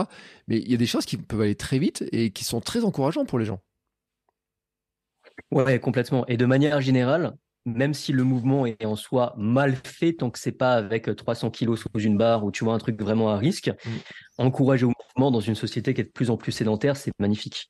Donc c'est vrai que sur le mouvement, en fait, typiquement, tu vois la personne qui court pas avec les bonnes chaussures, bah, je préfère quand même qu'elle court, mm. tu vois, à sa vitesse, etc., plutôt qu'elle reste sédentaire ou dans son canapé, tu vois. Donc euh, c'est pour ça que le, le débunkage et les mythes, en tout cas de mon côté, c'est beaucoup plus sur le côté nutrition. Ouais, mais je suis d'accord parce que tu vois, euh, même sur le débunkage, tu vois, il y a un truc sur lequel je dis, les coureurs lents qui font le marathon, ils ont fait un marathon. T'as fait, as fait le marathon de Paris, toi, il y a quoi, trois ans? Euh, ouais, c'est ça. J'ai fait le marathon de Paris et tu vois, j'avais un objectif euh, de le faire en 3h45. Je l'ai fait en 4 heures et j'étais super content. Alors, c'est parce que j'ai terminé l'épreuve, tu vois. C'était mmh. pas une perf de folie, mais je suis trop content c'est une super perf. Enfin, pour moi, c'est vraiment une perf exceptionnelle. Tu vois, moi qui n'aime pas courir de base, qui a appris à aimer courir à travers justement le, la préparation de ce marathon. Mmh. Ben ouais, c'est, c'est, génial. Et à aucun moment, je vais me dire, bah lui, il a fait 2h30. Euh, non, moi, je suis content. Mais tu sais qu'en plus, le temps moyen sur le marathon de Paris, c'est 4h20 et 4h40. Hein. Enfin, même le temps moyen en, France, en, en, en France, c'est ça. Donc, je veux dire, quand tu le fais en 4 heures, t'es es largement dans la première moitié, tu vois. Euh, parce que tout le monde voit les, les, les, les, bons là, qui courent à toute vitesse, etc. Alors, on a l'image du premier qui arrive en 2h05, 2h6, 2h9, Kipchoge qui, qui court un marathon en 2h. Mais 99,99% des gens, enfin, on enlève ceux qui courent un peu plus vite, court le marathon dans une vitesse qui est beaucoup plus lente. Et c'est ça le problème de la comparaison. Tout à l'heure, tu parlais de la comparaison finalement, c'est que euh, c'est comme quand tu regardes, euh, si tu prends ceux qui courent, tu regardes celui qui court vite, si tu prends les joueurs de foot et tu prends Mbappé comme référence, forcément que tu vas te trouver nul. Mais enfin, tout le monde est nul comparé à Mbappé, quoi. Euh, tu peux pas euh, te trouver rapide par rapport à un champion, n'importe lequel, tout. Moi, je me rappelle avoir vu un gars qui, qui est même pas, or qui avait fait quand même meilleur français un jour sur marathon de Paris quand tu le voyais courir et que, je me regardais courir, je me dis, mais on fait le même sport? Tu vois, c'était un truc comme ça. Mais parce qu'il courait, euh, là, quand moi je suis à fond, lui il courait euh, doucement, tu vois. Mais il faut juste se rappeler qu'il a des années d'entraînement et que la comparaison n'est pas possible. Et c'est ça qui est piégeux en fait avec les télés, les médias, les réseaux sociaux, quoi. C'est ça. Et c'est ce qu'on en fait aussi. Donc, la comparaison, pour moi est OK si c'est à vocation d'inspiration, mmh. soit de motivation, d'inspiration, c'est génial. Mais dès lors que ça nous met dans une sorte de paralysie de euh, j'en suis incapable, et, et, puis, et puis qu'on se met vraiment full spectateur, là, ça devient problématique. Et aujourd'hui, vu qu'on est confronté à H24 à, à justement l'élite, hein, aux personnes qu'on voit, mmh. parce qu'il y a toutes les personnes qu'on voit pas, on voit pas euh, parce que elles font pas effet, euh, je sais pas sur les réseaux un peu partout et tout ça, parce qu'elles sont pas surnaturelles, euh, surperformantes, surhumaines. On les voit pas aussi parce qu'elles se montrent pas. Et en fait, je pense que on, se rend pas compte du prisme de toutes les personnes qu'on peut avoir en face de nous, quoi. On les voit que dans la rue ces personnes-là. Et souvent, c'est ce que je dis à des personnes que j'ai accompagnées. Alors maintenant, je fais plus de coaching individuel, mais j'en ai fait. je leur dis, mais quand tu vas sur la plage et que tu regardes la moyenne des personnes, déjà, c'est les personnes qui assume d'aller sur la plage parce que tu as toutes les personnes aussi qui sentent ça, ça a été mon cas hein, par le passé, qui sentent pas assez bien pour se montrer publiquement euh, en maillot de bain. Et, et, en plus, combien tu vois de bodybuilders et de physique, fitness, athlétique et tout ça? Mm. Donc là, tout de suite, ça remet les choses en perspective, en fait. Mais je me suis fait une réflexion en regardant ton compte. On ne voit pas en photo de toi. Enfin, enfin, à part, on voit ta tête. Je veux dire, tu joues pas sur le corps, en fait. Tu sais, tout à l'heure, je parlais des abdos, on parlait du physique, etc. C'est pas un truc sur lequel tu joues, toi, sur ton image, en fait? Non, c'est vraiment une facilité que je me refuse parce que hum, c'est vrai que c'est un truc qui est beaucoup utilisé. Alors moi, il faut savoir que j'ai un public quand même qui me suit, qui n'est pas forcément euh, super bien dans leur peau parce qu'ils se sentent euh, parfois en surpoids, parfois pas super bien, etc. Je veux pas leur mettre dans la tronche, regardez, euh, je suis l'exemple, suivez-moi, etc. j'ai beaucoup réfléchi justement à ce qu'il fallait faire Mm. Euh, j'ai mis en avant évidemment parce que j'avais fait un super shooting en 2019 où j'avais le physique de ma life et tout ça. Ok, c'est génial. J'ai montré aussi que c'était pas euh, tenable dans la durée et que ça n'avait pas forcément de sens en dehors du moment M. Mm. Et que 24 heures avant, j'avais pas le même physique, 24 heures après non plus. C'était vraiment pour le shooting. Alors effectivement, sur le shooting, t'hallucines parce que mm. euh, j'ai tout fait pour être au max à ce moment-là. et en fait, ce que j'explique justement, c'est que ça a aucun sens, tu vois, de, de, de, de, se montrer à outrance. Alors, il y en a qui le font en réalité, je respecte ça, hein, je vais pas, vais pas cracher là-dessus. Mais ce que j'ai envie de dire, c'est que moi, j'ai pris ce parti pris-là, de plus donner de l'information, aider les personnes avec du concret, avec du réel, que de leur, euh, de leur vendre mon corps à moi, tu vois. Pour moi, ça fait pas sens. Ouais, euh, mais c'est vrai qu'il y en a qui sur lequel on le voit beaucoup et tout, et moi qui ai, fait, qui ai été beaucoup au contact des étudiants, ils sont très sensibles aussi à ça quand même, certains. Euh, en tout cas, sur cette image-là, etc. Euh, moi, j'avais des classes qui étaient euh, fans, mais entièrement fans hein, des, des, de bon beaucoup de Timon Shape hein, quand même. faut le dire. non, mais tu sais, je faisais des petits quiz, c'était drôle. Je faisais des petits quiz dans, le, dans, dans, la, dans la classe et je citais en fait des phrases citées par les influenceurs. Et la petite veine de Thibaut Shape, tous les garçons me la reconnaissaient, mais systématiquement. Bon, les filles aussi, tu vois, mais un peu moins, tu vois, mais les garçons beaucoup. Et en fait, je m'étais rendu compte, j'en avais plein qui s'étaient mis au sport en regardant ces vidéos. Pour ça qu'il y a des gens, tu sais, qui les critiquent des fois aussi, ces personnalités-là. Et je dis, mais j'aime pas quand on les critique parce qu'en fait, il y a quand même beaucoup de gens qui, qui bougent en disant, bah ouais, je voudrais bien leur ressembler. Euh, alors après, on peut dire, il y a des travers dans ce qu'il fait lui, il y a des travers dans ce que fait Sissimua et compagnie. Mais n'empêche qu'il y a quand même plein de gens qui sont mis au sport en les regardant et en disant bah, j'aimerais bien quand même arriver à ça. Et je trouve qu'au moins, ils ont cette vertu-là. Et on peut pas leur enlever en plus les transformations physiques des uns et des autres. c'est, ils l'ont, quoi. Incroyable. Franchement, c'est bah, des exemples complètement hors du commun. Hein. Quand tu parles de Thibaut InShape, il a quand même lancé des milliers, si ce n'est des millions de personnes mm. à se mettre au sport. Euh, pendant le confinement, il a fait un travail qui est phénoménal tu vois, c'est clairement une personne qui m'inspire par sa force de travail, par ce qu'il met comme énergie et par euh, ce qu'il impulse. Et en plus, euh, tu sais, créer autant de contenu et dire si peu de bêtises, c'est énorme parce qu'à chaque fois qu'on crée, on s'expose, on s'expose à nous-mêmes, aux gens et à notre propre maladresse. On est des humains. Moi, ça m'est arrivé de faire des bourdes énormes. Euh, je pense que c'est le cas d'un peu tout le monde. Le gars, il crée je ne sais combien de contenu par jour. Évidemment que de temps en temps, il se plante. Et quand il se plante, il est sous les spotlights, donc tout le monde va lui tomber dessus. Et, euh, moi, je vais jamais tomber sur Thibaut InShape. Le, le, le, mec a impulsé le mouvement chez des, des milliers des milliers de personnes.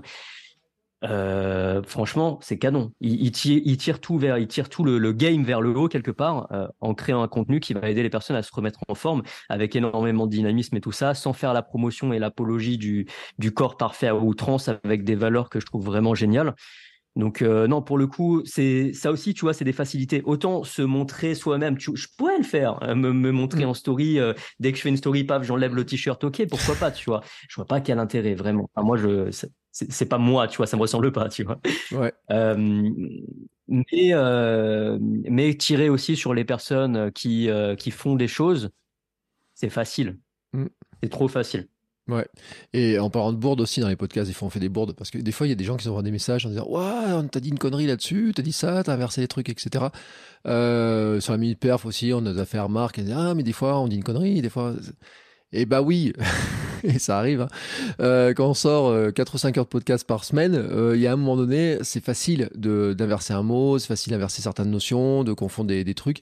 Et en plus, je vais te dire, euh, parce que les gens se rendent pas compte, mais même les plus grands entraîneurs, moi j'ai des, même des champions, tu vois, des fois qui, qui se rendent compte, ils disent, je crois que j'ai dit une connerie. Oh, ah ouais, c'est quoi? Bah j'ai inversé ce truc-là, je me suis trompé, enfin je l'ai inversé, etc. Parce que on est pris dans nos pensées parce qu'on pense à plein de choses. Et c'est vrai que euh, on peut le dire avec n'importe lequel, parce que euh, n'importe qui peut mettre une bourde. On a beau essayer de vérifier et tout, surtout quand on fait du live, quand on fait des podcasts, quand on fait des vidéos, etc., quand on produit un petit peu vite, ça peut arriver, hein, c'est la logique. Mais il faut pas euh, mettre la petite doigt sur la bourde en disant ouais, mais tout le reste est nul. Non, parce que en fait, globalement, on va dire que tu parles de Thibaut mais je peux dire que tout le monde, c'est pas parce qu'il y a une coquille un jour que tout est à jeter, quoi. Exactement. Euh, dans un sens comme dans l'autre, et dans la mesure où on crée beaucoup de contenu et où la tendance globale va vers aider les gens, en tout cas si c'est le, but d'une manière ou d'une autre, hein, inspirer, euh, divertir, ça peut être vraiment via, via plein de choses, éduquer aussi. Euh, c'est positif et c'est vachement bien et surtout c'est pas grave il faut le dire aussi aux personnes qui, qui ont le talent mais qui n'osent pas se lancer de peur de faire des bourdes ou de peur de la confrontation en fait vous en ferez plein des bourdes et ça fait partie du chemin totalement. Et, l'idée globale, justement, c'est d'avoir la bonne intention. Donc, euh, donc aucun souci là-dessus. Parce que ça aussi, ça met, tu vois, en paralysie pas mal de, créateurs, euh, des experts qui ne se lancent pas parce qu'ils ont l'impression, justement, d'être euh, imposteurs dans la création de contenu. Mm. Ça aussi, justement, il faut relativiser là-dessus et puis envoyer ce message-là qu'on se relève tous, en fait. Hein, quand, quand, on fait une petite bêtise, on se relève tous. Tant que l'intention est bonne, la bêtise ne sera pas démentielle, tu vois, a priori. Euh, alors, tu vois, tu parlais de créateurs. Euh, on est tous créateurs de contenu. Enfin, enfin la plupart du monde, tu as un compte Instagram, tu es créateur de contenu. Alors, bien sûr, toi, tu as une échelle où tu es à 110 000 followers, quelque chose comme ça sur Insta? Euh, Sur Insta, ouais. Ouais, dans cette zone-là. donc, il y a chacun une échelle, mais je veux dire que moi, je le dis souvent à des gens, hein, je leur dis d'ailleurs, utilisez votre compte Instagram pour dire que vous avez un défi, etc. Mais si vous êtes suivi par quelques centaines de personnes, même quelques dizaines de personnes, euh, euh, en fait, j'ai des invités qui, osent pas, des fois, venir dans le podcast parce qu'ils disent j'ai rien à dire. Je leur dis, mais le simple fait de te mettre à courir, tu courais pas il y a quelque temps, tu as quelque chose à raconter en fait. Euh, d'avoir fait une course, etc. Tu vois, moi j'ai des invités qui ont couru leurs premiers 5 km. Ça paraît rien pour plein de gens, mais pour ceux qui n'ont jamais couru 5 km et qui ont envie de courir, c'est beaucoup. Et c'est ce que je dis aux gens, en fait. C'est-à-dire que tout le monde peut devenir un petit peu aussi euh, inspirant, qu'on n'est pas obligé d'avoir des milliers de followers pour commencer à prendre la parole, que de toute façon, si tu prends pas la parole, tu n'auras jamais des milliers de followers, ça c'est clair aussi. Mais que on a tous, chacun son petit rôle à jouer, en fait. Il y a... Je sais pas si on peut appeler ça du ruissellement, parce qu'en finance, ça marche pas très bien le ruissellement, mais euh, on va dire que quand tu as, bougé grâce à des conseils, que tu inspires avec d'autres conseils, etc., au final, toute la société est gagnée. C'est ça. Et ça, c'est absolument génial de dire qu'on est ambassadeur aussi euh, pour nous-mêmes et autour de nous. Et euh, d'ailleurs, ça rend aussi notre discours deux fois plus potentiellement deux fois plus efficace dans la mesure où si tu aides quelqu'un, il va être en mesure d'aider aussi autour de lui. Mm. Euh, je dis aider parce que c'est un mot assez global et générique hein, qui peut englober plein de choses. Mais ce qui est assez fou, c'est que justement, il y a ce truc-là de rayonnement. Et en fait, à partir du moment où je m'en suis rendu compte avec le livre, tu sais quoi, j'ai écrit le livre, je pensais jamais qu'il aurait ce succès-là. Ça fait trois mois qu'il est sorti, euh, c'est un succès de qui me dépasse totalement. C'est un succès de, de fou. Pourquoi? Parce que j'ai jamais autant investi de temps, d'énergie pour créer quelque chose d'unique. Tu vois, il y a un bot qui t'accompagne, machin. Enfin, le truc est assez élaboré. J'ai tenté le coup, j'ai tout sacrifié pendant une année, j'ai tout mis en pause, toute mon activité. Donc j'ai arrêté de vendre évidemment, j'ai arrêté de créer, je me suis mis que sur ça, projet de longue écriture, ok, avec des années d'incubation avant. Et en fait, ce dont tu te rends compte après, c'est que le taf continue un peu par lui-même, c'est-à-dire que les, les, gens s'en emparent et deviennent créateurs de contenu. C'est mmh. les fameux UGC, euh, créer contenu créé par les utilisateurs. Bah, forcément, il y en a énormément parce que quand le, le, job est bien fait quelque part, quand le boulot plaît, etc., ben les gens deviennent aussi créateurs de contenu. Et ce que tu dis, ça se vérifie. Euh, là, je le vis en ce moment, donc, euh, donc j'en parle. Ça se vérifie vraiment fort. Ouais. Alors c'est drôle d'ailleurs dans ton bouquin parce qu'il y a plein d'endroits. En fait, je, je, croise des anciens invités du podcast. Euh, tiens, tu vois, je suis sur une page, il y a Barbara Vulpinari. Bah, d'ailleurs, sur le truc de debunking, tu vois, jour 17. j'ai vu Clément Noblet aussi, il me semble, non? Euh, exact, Clément, ouais. Euh, T'as qui Emric aussi, non Tu l'as eu dedans ou? Même ton kiné Je sais pas. Emric, ouais, Emric qui parle, qui parle de mouvement et puis de résistance à la douleur. En fait, ouais, j'ai essayé de m'entourer. Alors, c'est marrant, c'était des, invités du podcast. J'ai essayé de m'entourer d'experts euh, qui maîtrisent mieux certains sujets que moi. Et je me suis fait valider aussi. C'est-à-dire que de base, je suis pas nutritionniste, je suis pas non plus de base diplômé coach sportif. Mm. Donc, je fais tout valider. Je vérifie tout par la science, mais je fais tout valider, relire, etc. par des experts. Et il y a des sujets, euh, par exemple, tu, on parle de Barbara Vulpinari, de Clément Noblet. En nutrition, c'est des pontes, c'est des machines. Ils maîtrisent leur sujet, ils ont une éthique de travail qui est juste démentielle. Et pour moi, c'est hyper sécurisant de faire valider tout ce que j'écris sur le sujet par eux et puis de m'entourer de ces personnes-là justement pour aller plus loin. Tu vois, Barbara, elle m'a coaché en nutrition et elle est exceptionnelle. Et tu vois, elle fait partie des personnes qui n'ont pas le plus grand rayonnement du monde sur les réseaux et qui sont pas hyper suivis parce qu'ils sont pas aussi clivants que ce que les réseaux leur demandent, mais qui derrière ont une maîtrise et une robustesse dans le discours qui est juste énorme et qui mériterait d'être plus connue. Donc allez suivre Barbara Bulpinari et puis Clément Noblet sur euh, sur Instagram parce que pour le coup, euh, c'est vraiment des valeurs sûres au niveau des contenus et vous pouvez vérifier toutes les sources. Ouais, Barbara Bulpinari avait fait justement un sujet sur l'aménorrhée. Euh, parce que c'est vraiment un de ces grands domaines et tout, et euh, c'est vraiment un grand sujet fort du, du podcast, c'est pour la nutrition aussi. Et euh, je sais qu'il a aidé beaucoup de gens cet épisode, et tous les épisodes qu'on a fait sur le sujet, beaucoup de femmes ont été aidées par ces sujets-là. Et c'est vrai que moi, quand je l'ai découverte, j'ai dit waouh, c'est vrai qu'elle connaît vraiment, elle l'a vécu, elle connaît très très bien le sujet. et c'est sûr que c'est elle est moins visible, et on peut parler d'autres, ils sont moins visibles que que des certains gros influenceurs, mais par contre, ils ont des, des connaissances aussi qui sont très pointues dans des domaines, etc. Et quand tu as vraiment ce problème-là que tu dois résoudre, euh, ils sont calés vraiment de manière forte. Et même d'ailleurs, j'ai eu des retours de gens qui me disaient Ouais, mais mon médecin, il connaît pas ça. Parce qu'il n'a pas été formé, parce qu'il a, c'est pas intéressé au sujet, parce qu'il a pas assez de gens qui, le, qui le font. Et eux, c'est vraiment sur des, des, des, sujets très pointus. Donc c'est pour ça que c'est aussi la richesse d'Internet. C'est aussi ça, c'est de pouvoir avoir accès à ces contenus qui sont c'est vraiment incroyable, quoi. Complètement, complètement. On peut pas demander à un médecin de maîtriser tous les sujets. Les médecins sont incroyables et on maîtrise énormément et savent orienter. Surtout, c'est une grande compétence. Mais tu prends, euh, on parle de, Barbara qui maîtrise ce sujet de la ménorrhée hypothalamique à 2000%, qui a un accompagnement sur le sujet et qui peut justement aider énormément. Tu prends Clément Noblet qui à un moment est rentré dans un délire sur l'histamine sur l'année dernière où il a poncé le sujet de l'histamine et il voulait en faire son fer de lance. Et effectivement, aujourd'hui, tu parles d'histamine, tu penses à Clément. Euh, voilà, il y a des personnes aujourd'hui comme ça qui maîtrisent tellement des sujets qui font figure de référence et c'est exceptionnel de les avoir, comme tu le dis, euh, c'est trop trop bien. Euh, on va, on va quand même revenir un petit peu sur ta, sur ta logique. Tu dis méconnaissable. Alors, c'est intéressant ce terme de méconnaissable parce que d'où il vient en fait ce terme? Alors, c'est un terme que j'avais testé sur des posts Instagram. Donc, j'ai une approche assez analytique des réseaux, évidemment. Je viens de l'analyse financière et je suis né sur un tableur Excel. Donc, évidemment, euh, tout ce qui est data, graphique, analyse, statistique, extrapolation, mon sujet. en case A4. Ah, en case. c'est ça. T'aimes pas trop? Je sais pas, la 4, moi, je commence toujours à la, en, en B ou quelque chose comme ça. Une case de gauche. Ok, je te comprends. Je comprends, je comprends. Tu laisses un petit peu de... je, commence jamais sur la, première colonne et la première ligne, tu sais. Et je suis toujours, moi, dans les B, les C, euh, après euh, euh, le 1, tu vois, tout. Mais le, le A, non, je, je sais pas. Bon, bref, allez, c'était la blague. J'ai beaucoup apprécié. Et du coup, en fait, de là, euh, j'ai testé beaucoup de wording, de titres, de choses, etc. Donc, je poste une fois par jour. Et à l'époque, mm. je postais que des infographies. Donc, tous les jours, sur les, sujets perte de poids, remise en forme, tonification, renforcement, j'ai testé énormément de choses. Et en fait, méconnaissable, ça a commencé à prendre et à parler aux gens et on m'a questionné là-dessus. Et là, j'ai créé un petit groupe de travail autour du wording en leur disant bon bah qu'est-ce que ça vous évoque et tout ça. Alors il y a des personnes qui, qui m'ont directement dit attends euh, si tu as un accident de moto t'es méconnaissable aussi tu vois. Je leur dis mm. ouais ok mais alors si on le voit comme ça et tout. Donc on a vraiment analysé la, la sémantique autour de ça et j'avais pas envie de promettre euh, une perte de poids.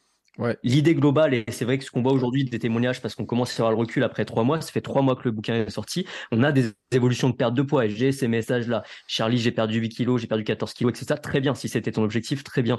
Mais euh, l'enjeu là-dedans, c'est d'aider les personnes justement à aller vers un mieux-être. Et donc de changer physiquement, mais aussi mentalement. Et c'est pour ça qu'on a trois, trois sphères en fait. On a la nutrition, on a le mouvement. Dans le mouvement, on a le sport, mais pas que. On a aussi tout le mm. mouvement spontané, le NITS, euh, et puis on a ce que j'ai appelé mode de vie mental, qui va en fait regrouper le sommeil, le stress, la récupération, l'énergie. Il y a des exercices intéressants pour les personnes qui sont fatiguées. Tu vois, moi, ça a été mon cas. J'ai beaucoup travaillé sur l'énergie. Je suis rentré deep dans des sujets de transhumanisme et tout ça, où j'ai testé des choses qui sont absolument pas avérées scientifiquement, pour justement devenir un, surhomme scientifiquement. Tu vois, ça n'a pas fonctionné, hein. Spoiler, spoiler. Mais j'ai vraiment cherché ça Et après, sur des pistes un petit peu plus fiables, je me suis dit, tiens, comment augmenter nos niveaux d'énergie? Et donc, il y a des exercices aussi là-dessus sur comment avoir plus d'énergie. Parce que quand tu vas voir un coach, souvent le coach, il n'a pas en tête que tu as une vie de famille, mm. tu as un boulot, tu as des choses à faire, tu as un emploi du temps qui est déjà chargé. Donc son programme, en fait, si tu veux que, adhérer au programme, il va falloir prendre en compte tout ça, la globalité de la personne.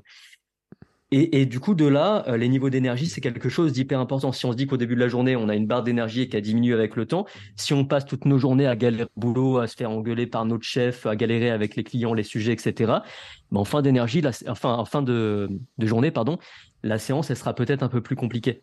Mm. Et donc, il y a tous ces enjeux-là dans le livre, et c'est pour ça que le méconnaissable est beaucoup plus global. Ouais, mais c'est intéressant de le rappeler aussi parce que, alors j'ai enregistré un épisode, mais qui, euh, qui va être diffusé, euh, avec un data scientist qui travaille notamment avec des athlètes de haut niveau à l'INSEP, qui a travaillé à l'INSEP, etc., qui s'appelle Anna Aubry, et il sera sur Sport Nutrition, donc les gens abonnez-vous à Sport Nutrition pour écouter cet épisode. Et il disait qu'en fait, c'est vrai que quand tu entraînes des gens, il faut que tu arrives à cerner la capacité que les gens ont à avoir plus de temps et d'énergie. Que c'est un truc que, alors les champions que tu vois, bien sûr, eux c'est leur métier, donc euh, la capacité à avoir du temps et l'énergie, ils l'ont euh, globalement. Mais quelqu'un qui s'entraîne, qui a un boulot, qui a une vie de famille, etc. Et lui, il prenait son cas à lui, hein, parce que lui, il est papa depuis pas très longtemps, euh, etc. Et il disait que ben, il y a des compétitions, il les a préparées, on peut en courir que 30 km par semaine, là où il y en a qui vont en courir 100, etc. Et il parlait justement de cette difficulté, c'est cette capacité à avoir plus de temps et d'énergie, justement pour dire, ben, le jour où je dois m'entraîner, que j'ai la capacité en temps de faire la séance que je dois faire et l'énergie pour la faire bien. Ce qui est pas facile en fait. Hein. C'est euh, là on touche aux routines, aux habitudes, au mode de vie. Euh, moi, tu vois, je, j'en parle souvent. Je dis bah euh, peut-être faire revoir votre agenda carrément, peut-être faire une place à un endroit donné pour le faire. Il y a des gens qui étaient surpris quand moi j'étais prof. Je disais je veux pas jamais avoir de cours à cette heure-là. On me dit mais pourquoi? Bah, parce que je vais courir. ils m'ont mmh. pris un peu pour un fou, tu sais, les, les gens. Mais c'est la réalité, en fait. C'est-à-dire qu'il y a un moment donné, si tu veux en faire une priorité, tu es obligé aussi de, de gérer cette énergie et ce temps. 100% aligné avec toi et c'est une des choses que je défends fort. Euh, j'ai cette particularité d'avoir euh, exploré le, jeu, donc le côté ludique, le mmh. côté pédagogie ludique et puis le côté aussi burn-out deux mmh. fois. La troisième fois, j'ai fait une sorte d'AVC. En fait, j'ai mmh. fait un burn-out tellement fort que je ne pouvais plus parler français, tu vois. Donc c'était un sacré épisode. Euh, les, les, mots ne sortaient pas et tout ça. Donc en fait, j'ai expérimenté ce que notre cerveau, enfin ce qui peut se passer dans notre cerveau quand vraiment on va trop loin.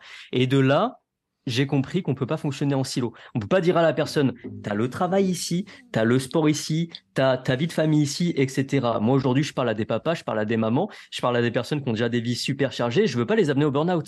Mm. Je l'ai expérimenté, ça me suffit. Euh, je me responsabilise pas pour toute leur vie, mais c'est vrai que ce que tu as dit, c'est-à-dire devoir faire ingérence un peu dans la vie de la personne en disant bon, faut revoir ton agenda, euh, même si moi de, de, de, mon côté, je vais t'accompagner sur le côté sportif et nutrition, faut revoir ton agenda parce que là tout de suite, ça, ça marche pas. On a 24 heures, ça ça rentre pas. Mm. Et euh, d'ailleurs, c'était le point que euh, on en avait parlé notamment dans un épisode avec euh, Denis Richer qui avait dit que le sport de haut niveau, notamment, enfin certains sports peuvent rendre une personne euh, en bonne santé malade, parce que justement, il va aller gommer sur temps de repos, temps d'alimentation, euh, équilibre de vie, équilibre de famille, etc. Et que bah, finalement, euh, le prix à payer pour... Alors des fois, c'est pour la performance, des fois, c'est pour se dire, tiens, je vais faire une, grande course, type dans la course à pied, on pourrait parler du TMB, parce que bon, marathon, t'as pas un volume encore qui mais des fois, sur des courses qui demandent encore plus de volume, mais ceux qui font du triathlon, l'Ironman, etc., j'ai des invités, ils s'entraînent 15, 16 heures ou 17 heures par semaine pour faire, de pour faire des Ironman. L'équilibre là, il, il, devient compliqué entre le repos, etc. Hein. C'est vraiment un, élément qui est à prendre en compte. Quoi. Ouais, complètement. Ça, c'est clair. Euh, le, ce que j'ai beaucoup aimé dans ton livre, en fait, alors déjà, c'est qu'il se lit vite.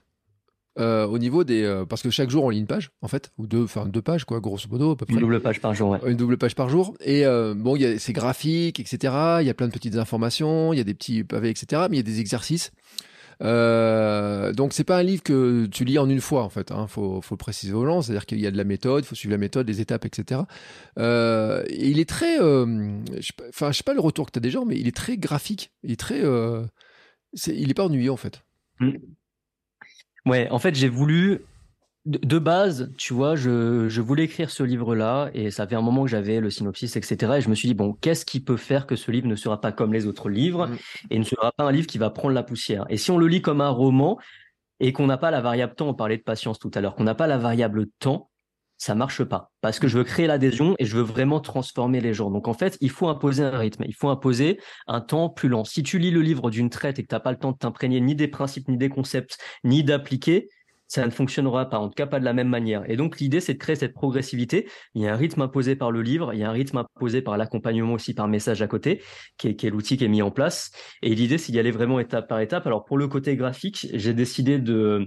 En fait, j'ai une personne qui travaille avec moi, qui est, assez exceptionnelle et qui fait tout, tout ce qui est infographie, maintenant montage vidéo, etc., qui est dans mon équipe. Euh, et, et des d'édition, donc euh, de, de Hachette, euh, de la mettre elle sur toutes les illustrations parce qu'elle connaît bien justement ma patte, mon univers mm. et, le côté euh, un peu rendre les choses fun et agréables. Et du coup, de là, on a énormément bossé à la fois sur la maquette et sur les illus pour faire en sorte que ça soit un livre différent des autres, à la fois graphique et à la fois très très progressif. Et je trouve, alors la progressivité, elle est, elle est, elle est dans. Et alors, les gens qui écoutent le podcast et qui ont l'habitude d'écouter ce que je raconte vont pas être surpris parce qu'on retrouve vraiment la même base en fait. Euh, moi, par exemple, le NIT, le fameux NIT, euh, j'en ai fait une base de SAM en fait, euh, ma philosophie SAM, sommeil, alimentation, mouvement. C'est ce que j'ai dit aux gens parce que les gens pensent, quand on me demande comment j'ai perdu du poids, je leur ai dit bah, une grande partie c'est l'alimentation.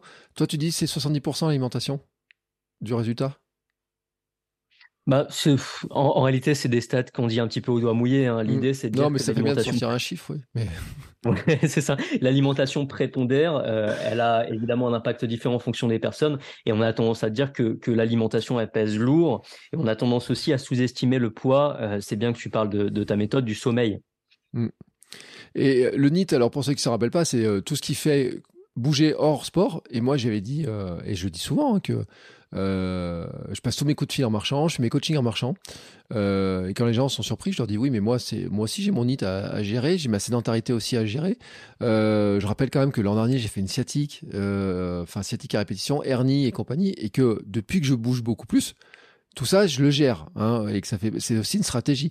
Euh, mais que les gens se rendent pas compte. Moi, euh, descendre euh, plutôt de l'arrêt à l'arrêt de bus, deux arrêts de bus avant ou des choses comme ça, c'est des petits efforts. Mais par contre, ce qui est intéressant, c'est de dire, bah, faut les répéter dans le temps, et c'est la répétition dans le temps qui va devenir une habitude et qui va donner le résultat. Complètement. Et en fait, euh, encore une fois, on parlait de l'effort et du fait que ça doit être dur d'arriver à un mm. résultat. Et ben là, c'est un peu un contre-exemple. Le NIT, justement, toutes ces dépenses spontanées qu'on fait de base, et on a donné des exemples, ça représente, et ça c'est statistique, trois fois plus de dépenses caloriques en moyenne qu'une activité euh, sportive. Donc c'est colossal. Quand on se dit qu'on dépense trois fois plus de calories en marchant, en bougeant au quotidien, en dansant, en faisant le ménage, en, se déplaçant un peu plus que, que via la séance de sport, bah là tout de suite on met aussi les choses en perspective là-dessus. Ouais, euh, et c'est vrai que les, ces, petits mouvements-là, alors moi, tu sais, des trucs qui me font rire, c'est quand les gens vont à la salle de sport, euh, mais se garent juste devant la porte. je Non, mais, enfin, tu vois, moi, j'ai vu le cas parce que c'est une anecdote que je raconte souvent. J'allais au fitboxing au hit il y avait des gens qui se garaient juste au plus près de la porte. Il y a un embouteillage pour se mettre juste devant la porte, alors que derrière, ils allaient souffrir. Enfin, vraiment souffrir, hein, tu vois, parce que le coach, il, était, euh, il les faisait quand même bouger euh, pendant une heure. Et je trouvais ça, ce, paradoxe curieux, en fait. C'est-à-dire que se dire, tu vas dans une salle de sport pour transpirer, pour faire du volume, enfin, du, de l'intensité, etc. Et le petit truc qui est juste avant, qui est en fait super simple à faire, mais marcher un petit peu, te garer un petit peu plus loin, etc. Et eh ben, les gens, ils n'ont pas envie de le faire. T'as une explication à ça? Bah, on a tendance à cloisonner un peu nos activités et c'est vrai que c'est un truc que j'ai remarqué. Je me suis fait la même remarque que toi et j'aime beaucoup euh, en rire et me dire mais c'est un peu contre-intuitif ce truc-là quand même de d'arriver comme ça à la salle, de faire tes exos et de repartir en sachant que euh, y aller à pied en vélo euh, de la manière dont tu veux, c'est un super warm-up, commencer mmh. justement à se mettre en route. Bon, ça, c'est encore autre chose, mais je pense qu'on a tendance à, cloisonner les activités, à se dire le sport, c'est ici. Euh, la vie, c'est ici, le travail, c'est ici. On a un peu cassé les, tout ça euh, l'année dernière, tu vois, mais en gros, on a tendance à se dire, voilà, j'ai des endroits pour des choses en particulier. Alors qu'en réalité, le, sport et le mouvement, c'est toi. C'est pas mm. ton environnement, c'est toi. Donc, euh, peu importe où tu es, tu peux le faire, tu peux agir là-dessus. Et il y a un autre élément aussi qui est important, je trouve, parce que tu as fait carrément un jour sur la bienveillance. Et ça, par contre, les gens ont la bienveillance envers eux-mêmes, envers nous-mêmes, on a du mal. Franchement, on a beaucoup de mal à être bienveillant envers nous. Moi, je dis que je suis le pire tyran euh, dans mon boulot. Je suis un tyran. Alors, je sais pas comment t'es toi, mais moi, je dis, franchement, si je devais m'embaucher, euh, enfin, si enfin, en fait, en tant que patron de moi-même, il y a des fois, je me demande si je vais pas porter plainte contre moi-même, tu vois, en disant, mais, tu vois, je te disais, j'ai enregistré ce matin à 5 heures, là, il est presque 23 heures, je continue d'enregistrer et tout. Mon salarié que je suis de moi-même, il va te dire, mais attends, paye-moi mes heures sup, laisse-moi aller dormir, attention, quoi. Mais dans le sport, c'est pareil, je veux dire, tu vois, tout à l'heure, même tu l'as dit, sur le marathon, euh, je l'ai fait en 4 heures, euh, c'était pas si terrible que ça. Non, mais attends, franchement, t'es marathonien. Enfin, je veux dire, tu vois, c'est difficile d'être bienveillant avec soi-même. Même toi, tu l'as prouvé, en fait, tu vois, finalement, en disant ça. Complètement. Et j'ai tout de suite justement euh, expliqué que ça peut être vu comme quelque chose qui est pas fou, mais moi j'en suis super content. C'est justement pour, pour, prendre du recul là-dessus et, de se dire que on, peut le voir comme ça, mais on peut aussi le voir comme ça. Et effectivement, moi, quand dans, dans ce contexte-là, je me dis, mais je suis marathonien, c'est énorme, c'est un truc de fou, tu vois. Pour moi, euh, qui euh, n'était pas capable de courir 3 euh, km quelques temps avant, c'est magnifique. Et effectivement, le livre est imprégné de bienveillance et c'est super important. Et il y a d'ailleurs ouais, une double page là-dessus pour expliquer que c'est facile d'être bienveillant avec les autres, mais on l'est beaucoup moins avec nous-mêmes et que c'est un préalable. Et d'ailleurs, j'ai refusé des personnes en coaching et puis en accompagnement dans, dans mes programmes liés à ça lié à un manque de bienveillance, à une dureté, en comprenant qu'ils étaient absolument pas prêts et que se rajouter une charge, une contrainte supplémentaire, ça fonctionne pas. Il faut d'abord faire un travail préalable. Et je pense que si ce travail-là, justement, de, bienveillance et de compréhension du chemin n'est pas fait, on peut pas passer à l'étape suivante. donc pour moi, c'est super, super important. En dehors du concept, en dehors d'expliquer, bon, bah voilà, il y a tel levier pour perdre du poids, pour se tonifier, pour prendre en énergie, etc. Il y a aussi ce côté-là, pendant tout ce process, accepte que tout va pas se passer comme prévu, qu'il y aura des aléas et euh, accueille-le, tu vois, favorablement. Ouais, c'est dur quand même hein, d'avoir ce chemin, d'accepter que le chemin est, est, est tortueux. Déjà, euh, alors moi qui ai lu, tu vois, rien d'idée, euh, l'obstacle et le chemin, ou le chemin et l'obstacle, je sais plus dans quel sens il met. Euh, oui, l'obstacle et le chemin, euh, qui est un livre euh, qui, est très intéressant. Sincèrement, hein, franchement, euh, pour ceux qui, euh, qui courent et qui, sur Audible, si vous avez un petit crédit sur Audible, écoutez-le, qui vous montre que des fois, des fois, on contourne beaucoup de choses, mais qu'en fait, en essayant certaines choses qui peuvent des fois nous faire peur hein, et tout, on peut le faire parce que c'est vrai que il y, a la, cette histoire de bienveillance. Euh, il y a des fois aussi euh, de se dire, euh, je suis pas capable de le faire. Ce truc-là, ça va être compliqué, tu vois. Il y a plein de gens qui n'osent pas courir un marathon, mais qui n'osent même pas courir 5 ou 10 km, en disant, je vais jamais y arriver. Et moi, le premier, hein, il y a 6 ans ou 7 ans, j'ai un trail de 13 km, je le ferai jamais. Bon, j'en ai fait beaucoup plus depuis, tu vois. Mais c'est vrai que c'est, il y a cette confiance aussi qui joue, tu vois. elle se construit avec le sport, mais au départ, il faut avoir un bout de, je sais pas, tu sais, toi, moi, on a la même image de l'étincelle, quoi, de se dire, euh, il y a un moment donné, il faut quand même allumer le feu, quoi. Faut, faut, faut oser le dire et je vais me lancer, quoi. Ouais, complètement. Ça, c'est certain. Et, euh, et justement, bah, c'est pour ça qu'on essaye d'être, euh, en tout cas, moi, j'essaye d'être le plus progressif possible dans ma méthode mm. pour permettre aux personnes, justement, de cocher des cases assez rapidement. Parce que si ta case à cocher, c'est faire 10 km, et que tu n'as pas de case intermédiaire à chaque kilomètre, mm. effectivement, ça peut être un peu compliqué. Donc, euh, donc c'est un long travail à faire justement euh, envers nous-mêmes et, et là, faut pas hésiter à se faire aider aussi hein, sur le sur le côté euh, l'accompagnement psychologique qui peut être intéressant, de relativiser par rapport aux choses et d'être beaucoup plus doux avec nous-mêmes. Mmh. sur le sur les, les, éléments en fait, tu, tu, parles vraiment de tout. Hein. C'est-à-dire que ceux qui se posent la question, tu parles de la nutrition, tu as du mouvement, tu as des petits exercices, etc. Et tout. Euh, le... Tu parles aussi des compléments alimentaires, un petit peu, hein, de ce qu'il faudrait prendre, etc. Et tout. Euh, c'est euh, comment tu vois, toi, qui, qui, a, coaché des gens, qui a l'habitude, etc. C'est quoi les grandes difficultés que les gens ils ont, tu vois, pour en disant il y a un truc à débloquer en premier, tu vois. Alors, est-ce qu'on peut faire une généralité? Ou est-ce que il y a trop de cas différents? Ou est-ce que tu as quand même constaté qu'il y a un, petit truc soit commun qui dit il y a quand même un point pour beaucoup de gens, c'est souvent ce blocage-là. Ouais, il y a deux choses qui reviennent énormément. La première chose, c'est donc se lancer, et donc il y a la procrastination qui pose souci. Euh, donc là, en fait, il faut réussir à initier le mouvement immédiatement et à dire que le moindre petit truc, et c'est ce que je mets en place dans mes programmes, c'est-à-dire que le premier devoir euh, pour une personne qui veut aller à la salle de sport et faire la musculation, c'est pas d'aller faire la musculation en salle de sport, c'est de rentrer dans la salle de sport. Moi, si tu rentres, tu mets ton badge et tu ressors, c'est bon, tu as coché ta case pour aujourd'hui. Je te demande pas d'aller t'entraîner. Maintenant, une fois que tu y es, tu, normalement, tu vas le faire. Mais juste ce truc-là de mettre les baskets est beaucoup plus dur que, que de, courir, en fait. Donc, mm. d'initier le mouvement. Donc, la première chose, c'est la procrastination avec des leviers pour ça, justement, être dans le livre. Il y a tous ces, ces petits schémas pédagogiques qui vont aider aux personnes à, à faire un premier mouvement via le jeu aussi. Et la deuxième chose, c'est une fois que tu es lancé et que, parce que tu es humain, tu as fait quelque chose qui sort un peu du périmètre que tu t'es imposé, tu rentres dans un schéma de foutu pour foutu.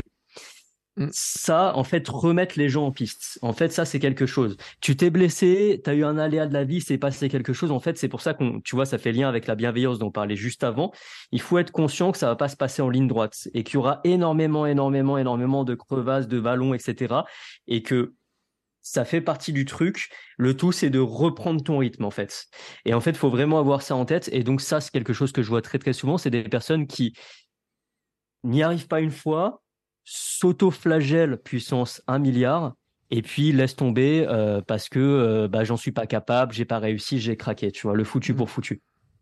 Et combien tu vois de personnes qui ont réussi à atteindre leur objectif et qui, euh, qui, qui, en fait, gardent pas la bonne habitude Tu vois euh, on dit beaucoup quand même qu'il y a, euh, statistiquement, mais c'est un chiffre énorme, genre 9, alors je sais pas si c'est le bon chiffre, mais on va le sortir, je vais faire un peu la famille Olicard en disant, du moment que tu sors un chiffre, ça fait scientifique et tout le monde le croit, mais euh, on va dire, il y a, genre 90% des gens qui font un régime reprennent du poids dans les, dans les 5-6 ans qui viennent. Enfin, c'est à peu près une statistique qu'on voit souvent, on va dire 80%. Et moi, j'en ai en coaching, des gens qui me disent ça, bah, j'ai fait des efforts, ça a marché un mot temps, et puis maintenant, trois ans plus tard, je me retrouve au même. Euh, comment tu l'expliques? Et, euh, et, en fait, t'en parles un peu dans, dans cette logique-là, en fait. Mais c'est euh, c'est quoi? C'est que le mode de vie, c'est pas intégré, c'est pas imprégné, c'est quoi? Alors, c'est quelque chose qu'on qu'on peut observer. Et là, il faut changer de, vision et de paradigme. Il faut prendre le recul et se dire qu'en fait, on n'a pas lâché, on est juste dans un moment de relâchement potentiellement. En fait, vu que la course n'est jamais finie et que c'est un mode de vie, pour moi, c'est jamais vraiment fini. Donc en fait, c'est juste une étape de la personne. À aucun moment, elle a atteint finalement euh, ce qu'il fallait parce que tu, tu, tu, tu peux euh, arriver à un niveau qui te rend OK, mais ce qui est compliqué, c'est de maintenir ce niveau-là. Donc au final, c'est quelque chose qu'on peut observer. Alors bien souvent, ces personnes-là, justement, elles ont vu et elles se sont autorisées à croire en elles parce qu'elles ont pu l'atteindre une fois. Donc derrière, psychologiquement, ça débloque quelque chose. Tu dis, j'en suis capable. Ouais. Euh, typiquement, c'est mon cas personnel. Je te parlais de 2019 où j'ai fait un shooting modèle, abdos tracés, etc., super bien dessiné, j'étais au maximum. Et puis après, euh, puisqu'il s'est passé des choses dans, dans, dans, ma vie, ça allait un peu moins bien, je me suis défocalisé de ça, et puis j'ai pris du poids. Mm. Je me suis absolument pas jugé là-dessus. Je me suis dit, OK, aujourd'hui, c'est pas la priorité. Et parfois, il faut avoir ça en tête. Un objectif esthétique ou un objectif de performance. Euh, où est-ce que ça passe par rapport à la santé ou par rapport aux proches et tout ça? Donc, on essaie de relativiser, de se dire, OK, là, tout de suite, je mets ça de côté. Par contre, je l'ai fait, je suis capable de le refaire. Il y a mmh. des choses qui nous aident. On a un passé sportif, on a de, de l'épigénétique, on a des choses qui nous aident justement à revenir là où on en était. Mais on a surtout dans notre tête un déclic qui se fait de Ok, j'en suis capable. Donc souvent, en fait, l'idée, c'est d'expliquer aux personnes qu'ils l'ont fait une fois, qu'ils peuvent le refaire, mais surtout que c'est juste une étape transitoire qui, encore une fois, fait partie du truc. Et dès lors que tu kiffes le chemin, je sais pas toi, mais moi maintenant, j'adore m'entraîner. C'est un vrai plaisir, tu vois, c'est ma deuxième maison finalement, euh, la salle de sport ou chez moi dans mon salon quand je m'entraîne.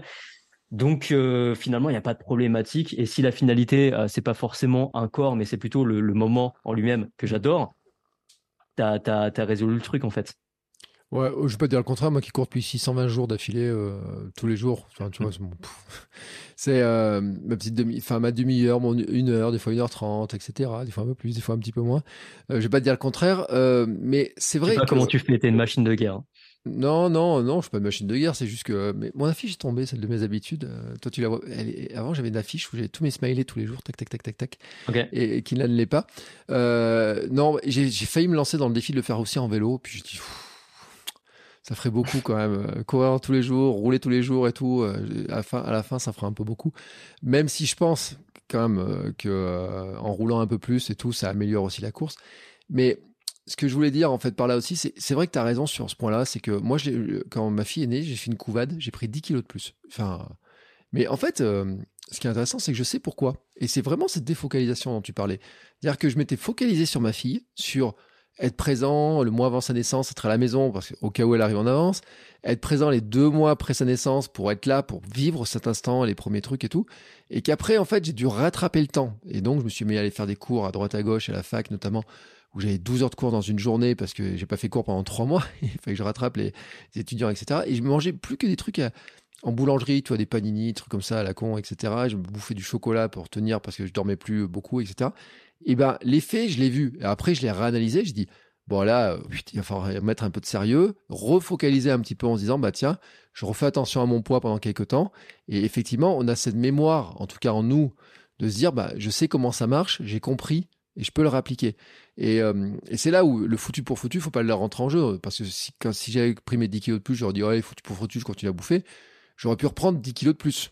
Et c'est là où, à un moment donné, on dit, bah, non, faut refocaliser sur, sur là où je veux aller maintenant et retourner là où je finalement je me sens mieux dans l'équilibre et comment je retrouve un nouvel équilibre en fait. C'est passionnant et surtout une chose que je veux préciser là-dessus, c'est que ce moment, on va prendre ton cas particulier, ce moment où tu mangeais en boulangerie, où tu prenais plus de chocolat, etc. C'était pas du tout une erreur en fait. Mmh. Tu en avais besoin. En fait, c'est ça qu'il faut avoir aussi en tête, c'est que quand on priorise et quand on fait pas, je mets des guillemets, bien les choses, c'est pas forcément une erreur. C'est que notre corps appelle à ça, il a besoin de ça, il a besoin de plus d'énergie, de sucre rapide, etc. Il a besoin de cette facilité et tout ça. Et en fait, c'est totalement OK. C'est-à-dire que des fois, il vaut mieux euh, ne pas faire le, le, le, truc parfait tel qu'on se l'imagine euh, que d'aller dans le mur. C'est-à-dire que là, à ce moment-là, si tu avais tenu le, le, rythme, je pense pas que tu, tu, aurais pu, mais mettons que tu essayes au maximum et que tu tiennes ce rythme-là en plus de tout ce que tu faisais, bah, t'es mort, en fait. T'y arrives pas, c'est pas possible. Et c'est pour ça que à ce moment-là, bien souvent, rétrospectivement, on se dit ah là j'ai un peu déconné à ce moment-là. Non non, il y avait ça, euh, il y avait l'accouchement de ta femme, il y avait tel truc, tu devais faire ça, reprendre, tu avais une charge mentale énorme. Donc c'est génial ce que tu as fait. C'est-à-dire que tu as été OK de mettre de côté ceci et puis de te concentrer sur autre chose. Et en fait, faut se rappeler que la vie, c'est ça. C'est aussi des choix permanents, des priorités permanentes et une organisation qu'on doit mettre en place. Je l'ai retesté aussi sur mon opération du genou, mais là, euh, c'était là je l'ai subi. Et c'est là où tu vois, il y a aussi un choix, je trouve, qui est, intéressant. C'est entre le moment où tu dis bon, je vais me focaliser sur certains éléments, et puis le moment où tu as la blessure, où tu subis des. Là, je m'étais mis à taper dans le beurre cacahuète, mais de manière euh, compulsive, tu sais, en disant j'en ai marre, je suis devant ma télé. bon, je m'étais arrêté à 8. Tu vois, j'en ai pas pris 10 ce coup-là, mais je les ai perdus aussi vite. Hein. Mais les conséquences étaient différentes, tu vois, sur la avec la sédentarité forcée. Parce que, et bizarrement, c'est là où on voit qu'en fait, on peut avoir des résultats qui, en apparence, sont identiques alors qu'on fait pas les mêmes choses. Pour l'histoire de la couvade, en fait, je roulais à l'époque en vélo, je marchais beaucoup, j'étais toujours en déplacement, tu sais, en cours et tout, toujours à bouger. Si on regardait mon nombre de pas sur ma montre Wishing, je pense que j'avais 15, 20 000 pas par jour, tu vois, énorme. Mais c'était vraiment l'alimentation qui déconnait. Et quand je me suis opéré du genou, en fait, l'alimentation déconnait, mais je bougeais pas. Et ce qui est très curieux, c'est qu'en fait, j'ai pris moins de poids en bougeant pas et en mangeant n'importe comment que en bougeant beaucoup, mais en bouffant vraiment, vraiment n'importe quoi et en étant focalisé sur autre chose. Ce qui veut dire que des fois, faut, ça vaut le coup de prendre un temps d'analyse, d'avoir un petit journal. Je sais pas si tu recommandes des choses comme ça ou, quoi, mais mmh de dire, faut quand même analyser un petit peu le truc. Euh, genre au fait de Noël, pourquoi j'ai pris 3-4 kilos et pourquoi c'est pas grave et parce qu'il y a plein de circonstances et tout c'est important aussi de le noter, de regarder un petit peu ce qu'il y a là-dessus.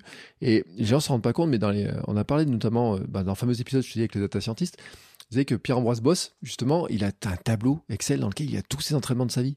Tu sais, tac, tac, tac, tac, tac, en journal, etc. Euh, énorme. Ouais, c'est totalement énorme. Je vous dis, c'est un épisode où on apprend plein de trucs.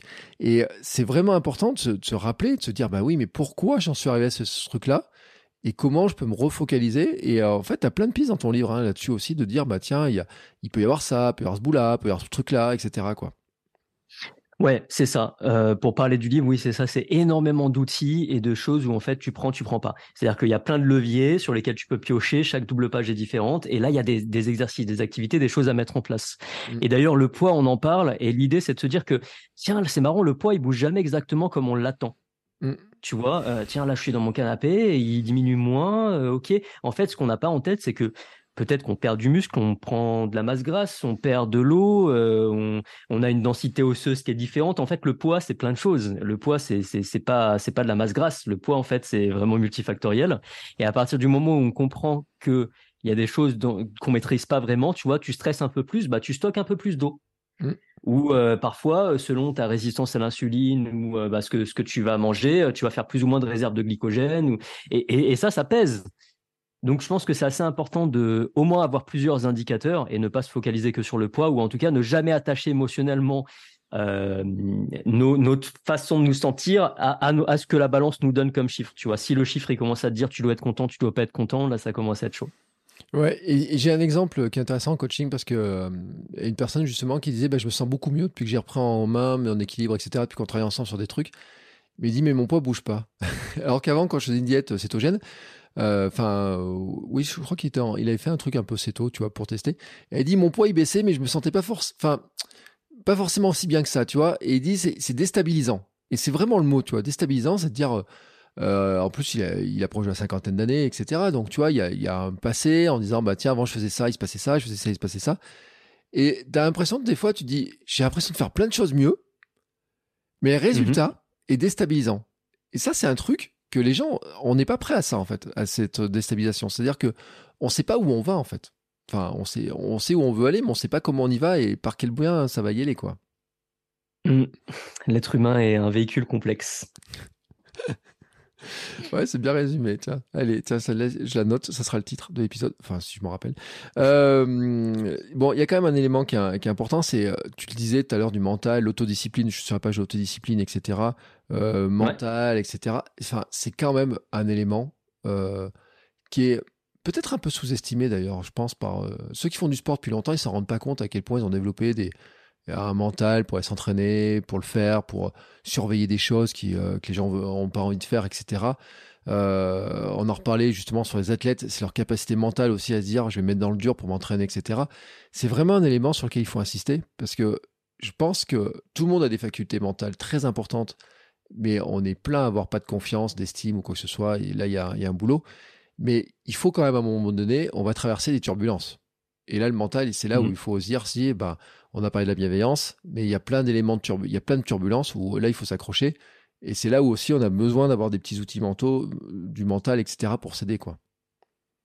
C'est ça. Et en fait, c'est ce qui rend les choses faciles. Les connexions, tu vois, on parle de mmh. les connexions neuronales, synaptiques, c'est ça. C'est en gros, aujourd'hui, pour toi, c'est beaucoup plus facile d'aller courir tous les jours pendant 7 jours que pour quelqu'un qui ne court pas.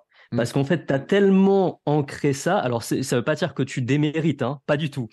Ça veut dire que tu as fait ce travail-là préalable de mettre en place cet ancrage-là. Et ça, c'est un exercice mental, comme tu le dis, qui, qui change absolument tout, qui fait que tu t'es conditionné à cet effort-là particulier. Et comme dans tout, tu vois, on est tous les deux, on parlait, on est créateur de contenu, on poste tous les jours sur les réseaux. Aujourd'hui, c'est facile. Enfin, c'est moins difficile en tout cas. Au début, mais c'était une galère. Je mettais deux jours à faire un post. Alors, comment publier tous les jours, tu vois? Aujourd'hui, non, évidemment, parce qu'il y a des facilités en fait. On a créé quelque chose. Et puis, il y a d'autres choses qui nous semblent totalement euh, inaccessibles. Donc, c'est ça, à, à faire des connexions. Et les connexions, elles se font de manière progressive. C'est pour ça qu'on ne peut pas bypasser, on ne peut pas court-circuiter du temps et qu'il faut s'imposer justement un temps et s'imposer la patience nécessaire à atteindre nos objectifs. Mais tu vois, et ce qui est important aussi, c'est. Euh, moi, il y a un truc auquel je dis beaucoup aux gens, c'est plutôt d'aller courir une heure et demie le week-end et de revenir épuisé, puis la prochaine fois, vous n'aurez pas envie parce que vous savez que ça va être dur. Allez-y, 3-4 fois 20 minutes. Parce que finalement, ce sera plus facile. Et on est dans les petits efforts, là, dans la somme des petits efforts, des petites. Ça devient plus facilement une habitude. Parce que bah, si tu y vas tous les deux jours, ça devient une habitude plus rapidement que si tu y vas une fois par semaine et que c'est difficile, etc. Et ça, je pense que les gens le sous-estiment. Ils ont l'impression qu'une fois qu'ils ont fait leur effort, bah, il est fait, puis ils sont débarrassés. Alors qu'en fait, euh, il n'est pas très productif. Enfin, il peut ne pas être productif. Je dis pas qu'il l'est pas forcément, mais il y a des cas où il peut ne pas être productif, en fait. Ouais, il y a ça. Et puis c'est intéressant à deux niveaux parce que quand tu remplaces une séance par trois séances, tu mets trois fois cette pseudo-friction de mettre les chaussures et d'aller faire son sport. Donc mmh. quelque part, tu normalises ça et tu le rends beaucoup moins douloureux. Et puis en plus, en réduisant le temps, euh, quand je te disais, tu vois, le simple fait de rentrer à la salle et t'as tout gagné. En fait, si la personne ne visualise pas euh, quelque chose comme douloureux et dur, tu vois, euh, à ce moment-là, ça se passe, ça se passe beaucoup mieux. Donc là, tu vois, tu commences à à rendre la chose un peu plus concise, à dire à la personne, ça sera pas si compliqué que ça, mais tu vas le faire plus souvent et c'est super intéressant de faire ça. Et tiens, et je suis sur une page intéressante, et euh, jour 37, apprends à gérer ton entourage. Alors, j'ai tellement de questions sur l'entourage, sur euh, entre les gens qui alors, parce que j'ai eu plein de retours entre des gens qui disent Eh ben, moi, je fais des efforts, mais à côté, continue à manger leur tartine de Nutella pendant que moi, j'essaie d'avoir un régime, un, petit déjeuner plus équilibré ou un goûter. Il y a des gens qui comprennent pas pourquoi je cours autant. Il y a des gens qui me font des réflexions Mais tu vas encore courir. Euh, des gens, même, euh, alors, qui, euh, qui expriment des peurs, mais qui sont pas, qui sont leurs peurs à eux de dire Mais, mais tu vas te blesser si tu cours comme ça, alors qu'en fait, ils prennent soin d'eux et tout. C'est, c'est pas facile à gérer l'entourage. Non, c'est pas facile. C'est pour ça que c'est intéressant de choisir l'entourage qu'on peut choisir. En fait, je parle toujours de deux entourages. Il y a un entourage mmh. subi, un entourage choisi. Ton entourage, euh, ta famille, tes collègues au boulot, etc. Bah, si t'as pas le choix, t'as pas le choix. Dans une certaine mesure, tu, tu peux toujours prendre des décisions, mais c'est pas, c'est moins évident. Et puis à l'entourage, euh, les personnes que tu vas rencontrer de manière plus spontanée, les relations que tu vas décider d'entretenir. Personnellement, j'essaie d'entretenir des relations avec des personnes avec qui on peut s'apporter mutuellement. Alors je parle pas euh, mutuellement euh, financièrement, je parle mutuellement en tant qu'humain, avec qui mmh. on peut justement se tirer vers le haut. C'est ce que je crée via mes réseaux. On est en train de construire une communauté, donc c'est un entourage virtuel et c'est ce que j'explique dans le livre, c'est qu'il y a l'entourage qu'on voit, il y a l'entourage virtuel aussi, c'est aussi ton entourage. En fait, ton entourage, c'est tout ce qui t'entoure et qui a un impact sur toi. Et de là, il y a ce, premier travail qui est de lister, euh, moi c'est ce que je fais, hein, tu listes 10 personnes mmh. euh, qui pour toi ont un impact positif et sur qui tu vas pouvoir aussi avoir un impact positif. 10 personnes, c'est amplement suffisant. Et c'est les personnes du coup que tu dois vraiment avoir en tête euh, pour euh, essayer bah, bah, à, la fois de les tirer vers le haut et puis toi aussi de t'imprégner de leur façon aussi de fonctionner parce qu'ils t'inspirent d'une manière ou d'une autre. Ça, c'est pour moi, c'est super important. Et puis après, il y a gérer. Comme tu dis, une fois que tu as construit, il y a le côté gérer l'entourage. Et là, ça va être les remarques, etc. Et donc là, il y a et faire comprendre aux personnes, mais on peut pas transformer tout le monde. Mmh. Tu vois, sur les réseaux, quand tu touches beaucoup de personnes, il y aura toujours des personnes qui en veulent à ta tête. Et tu ne mmh. peux pas changer tout le monde. Donc à ce moment-là, il y a aussi euh, écouter les bonnes personnes, c'est-à-dire donner le pouvoir différemment en fonction des personnes que tu as en face de toi. Et ça, c'est vrai que c'est un énorme travail parce qu'on a tendance à mettre beaucoup plus de poids euh, à la négativité. C'est comme ça que fonctionnent les médias. On a tendance à mettre beaucoup plus de poids à la contradiction, etc. Et en fait, je pense que c'est hyper important de trouver quel poids donner à quel mot. Et puis, il y a, un poids aussi qui est, euh, qui est sociétal, qui n'est pas facile à aborder, mais euh, tu vois, un jour, j'ai fait un réel, j'étais un peu énervé, j'ai dit, euh, si toi, tu veux prendre l'air, tu n'es pas fumeur dans un bureau, tu vas prendre l'air, il y a quelqu'un qui se fait la remarque. Le fumeur, il va fumer sa clope, on va lui dire, c'est normal. Et il y a des, des règlements intérieurs hein, qui t'empêchent de t'éloigner à 100 mètres ou 200 mètres de ton bureau. Alors, il y a des questions d'assurance, etc. Mais j'ai eu plein de retours sur ce truc-là en disant, mais à quel point on diabolise le truc de marcher, tu dis je vais marcher 5 minutes ou 10 minutes, ça va me réveiller mon corps, ça va réveiller mon esprit, je vais être mieux, etc., je vais mieux travailler, que pendant ce temps-là, tu vois le fumeur qui, lui, on devrait diaboliser un peu ce comportement dans certains cas, etc., on trouve ça normal. Mais ça, c'est sociétal, en fait, cette histoire-là. C'est-à-dire que c'est euh, comme quelqu'un à qui on dit, mais tu vas faire du sport à midi et l'autre va manger un, truc au restaurant, euh, un gros burger avec des frites, et qui fait remarque, mais, mais tu vas te fatiguer en allant manger ton truc euh, en faisant du sport. C'est, ça devient il y a une espèce de renversement en fait de dire on diabolise le truc qui est, bon et on alors je dis pas qu'on félicite mais en tout cas on trouve normal le comportement qui est qui est pas si terrible que ça pour la santé si on le prend globalement et si on le répète tous les jours surtout c'est surtout la répétition en fait qui pose problème Complètement. On pourrait en faire limite un deuxième podcast parce que c'est un sujet passionnant. C'est la normalisation en fait de, de, ce qui se passe autour de nous. Imagine-toi je suis en direction financière. On est en 2018. J'ai le directeur financier à côté. On a des enjeux. Donc, je travaillais sur des, des opérations à plusieurs centaines de millions d'euros parfois. Euh, donc, euh, ça pèse. Il y a des gros enjeux et tout ça. Donc, euh, costard, machin, etc. Et puis là, ils entendent. Ils se retournent et ils me voient en train de, de, de checker ma protéine, de faire, de, de préparer mon checker, tu vois. Mmh. Imagine la tête des gens pour qui en fait tout est dans un cadre, tout est normalisé et dès que quelque chose sort du cadre ou du contexte, c'est euh, qu'est-ce qui se passe, tu vois, ça, ça, ça percute pas en fait. Mm. Et en fait, à force de faire ça, je l'ai rendu normal pour les gens. Donc en fait, quelque part, ce que j'ai envie de dire par ça, c'est que on peut aussi euh, venir avec notre normalité à nous. Ça veut pas dire de d'outrepasser toutes les règles. Ça veut dire qu'il y a certaines choses aussi qu'il faut un peu apporter à la, à la société et rendre plus normal. Je parle de la protéine parce que c'est un sujet clivant, tu vois. Euh, j'en ai fait encore un sujet là récemment, euh, comment ma maman elle voit euh, quand je prends la protéine en mode narcotrafiquant de protéines, tu vois. Bah c'est ça, de la poudre blanche, ça fait bizarre quand même. Hein. Alors que tu donnes la même à ton bébé. Et en fait, il y a, y a des trucs, tu vois, ça tu l'as normalisé. Ça. Mais, mais pas, pas cette poudre-là. Là, je reviens d'Australie, tu vois, de, vacances. J'étais en Australie il y a, il y a 10 jours. Et en fait, là-bas, au supermarché, tu as un rayon protéines. Et en fait, tu as les mamans qui viennent et qui achètent de la protéine euh, pour elles, pour leur mari, pour leurs enfants, je ne sais pas, euh, pour avoir euh, atteint leurs besoins protéiques. Et pour eux, c'est normal parce qu'en fait, c'est rentré dans la culture. Pour mmh. nous, aujourd'hui, c'est normal d'avoir des machines à café partout.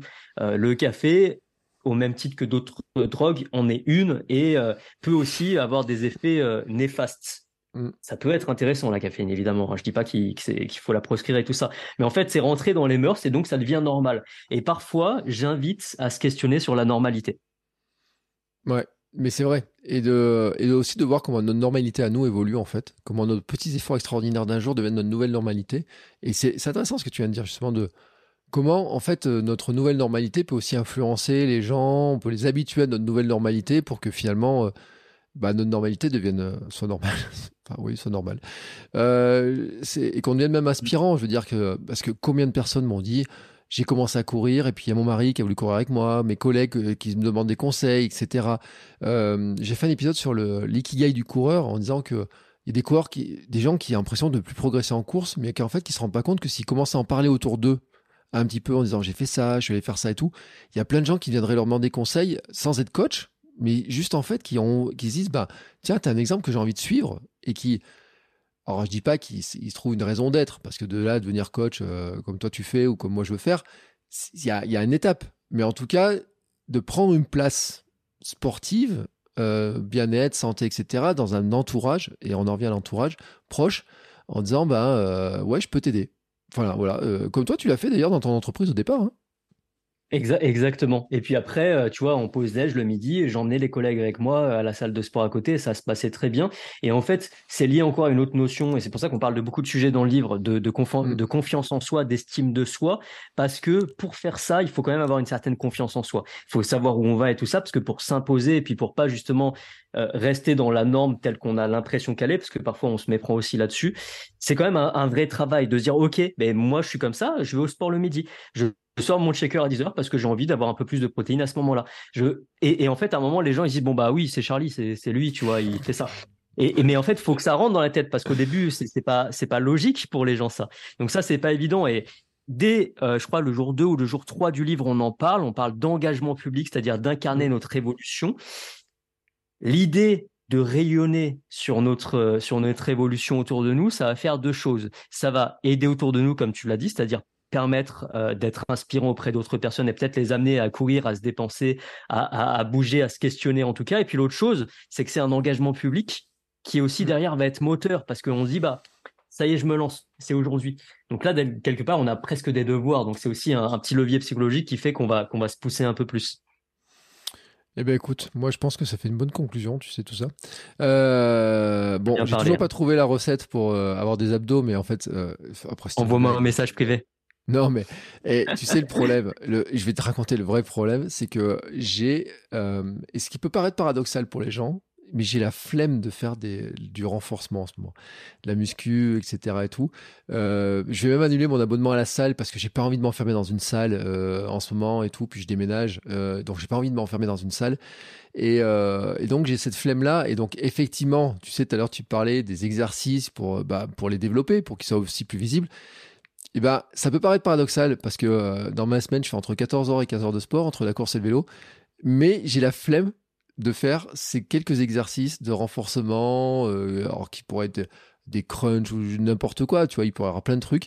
Alors des fois, tu sais, je, suis en train de me, me trouver des... Euh, tu sais, sur le plan de la gamification, c'est intéressant, cette histoire-là, parce que j'ai ressorti mes livres sur la gamification, tu vois, je suis en train de me dire, mais est-ce que je peux pas me mettre un petit challenge, un petit défi un petit peu con pour moi, tu vois, pour, pour me dire que tiens, si tu faisais ça, tu pourrais faire un truc et autres. Mais qui montre aussi que peut-être que les gens de l'extérieur, en fait, ils ont toujours une image de ce que font les autres autour d'eux, mais on se rend pas compte que tout le monde, moi je dis tout le monde a sa tartine de merde, on a tous nos problèmes, on a tous nos difficultés, etc. On les montre pas forcément parce que sur les réseaux sociaux, euh, des fois on montre, des fois on montre pas, etc. Et que même les personnes, tu as l'impression qu'elles font plein de trucs, tu te rends compte qu'en fait, il y a toujours des angles morts où il y a des choses qu'on n'arrive pas à faire. Pour ça que je le dis très ouvertement. Mon histoire, j'ai dit en, décembre, je vais faire une recomposition corporelle. Franchement, j'ai fait un peu de muscu. Je me suis, tu vois, je me suis dit, je vais l'annoncer à tout le monde. Comme ça, au moins, les gens vont me dire, mais t'en es où, t'en es où? Ça a marché hein, sur l'instant. Euh, ils m'ont dit, alors t'en es où, ton truc, etc. Mais, tu vois, j'ai pas encore trouvé l'astuce qui me permet de me dire, allez, je vais aller à la salle deux fois par semaine, ou tu vois. Alors, peut-être que j'ai trouvé une petite astuce aussi, euh, là, mais j'en parlerai un peu plus tard, un peu dans d'autres jours, etc. pour, pour dire ça. Mais chacun, en fait, on a nos petits angles morts. C'est-à-dire qu'il y a des gens, tu as l'impression que même dans leur alimentation, ils sont super clean, clean, clean. Puis en fait, non, il y a mm. toujours des moments où tu relâches, euh, il y a des moments euh, où tu relâches sur un truc, etc. Et on a ces histoires de focus. Et c'est important de le dire aussi parce que la bienveillance, c'est aussi ça, c'est d'accepter de se dire, mais je vois pas tout ce que les autres font, en fait. Il y a que, c'est un iceberg, hein. Il y a le reste, on, on voit le truc au-dessus, mais on voit pas ce qu'il y a en dessous, quoi. Exactement. Super conclusion. Ouais, bah, j'avais juste envie de te demander que c'était quoi le, truc de ton iceberg qu'on voit pas en dessous, toi. Tu sais, il y, a un truc parce que t'es super euh, clean, fit, musclé et tout, euh, etc. T'as as un truc sur lequel t'as du, du ah. mal, tu vois, même dans tes conseils. Genre, un de tes conseils à toi du livre que t'aurais du mal à appliquer, tu vois. Mais je réfléchis à quelque chose qui pourrait être vraiment parlant. Euh, en fait, à partir du moment où je pense maintenant être assez bienveillant, ouais, en vrai, je suis ultimement bienveillant avec moi-même.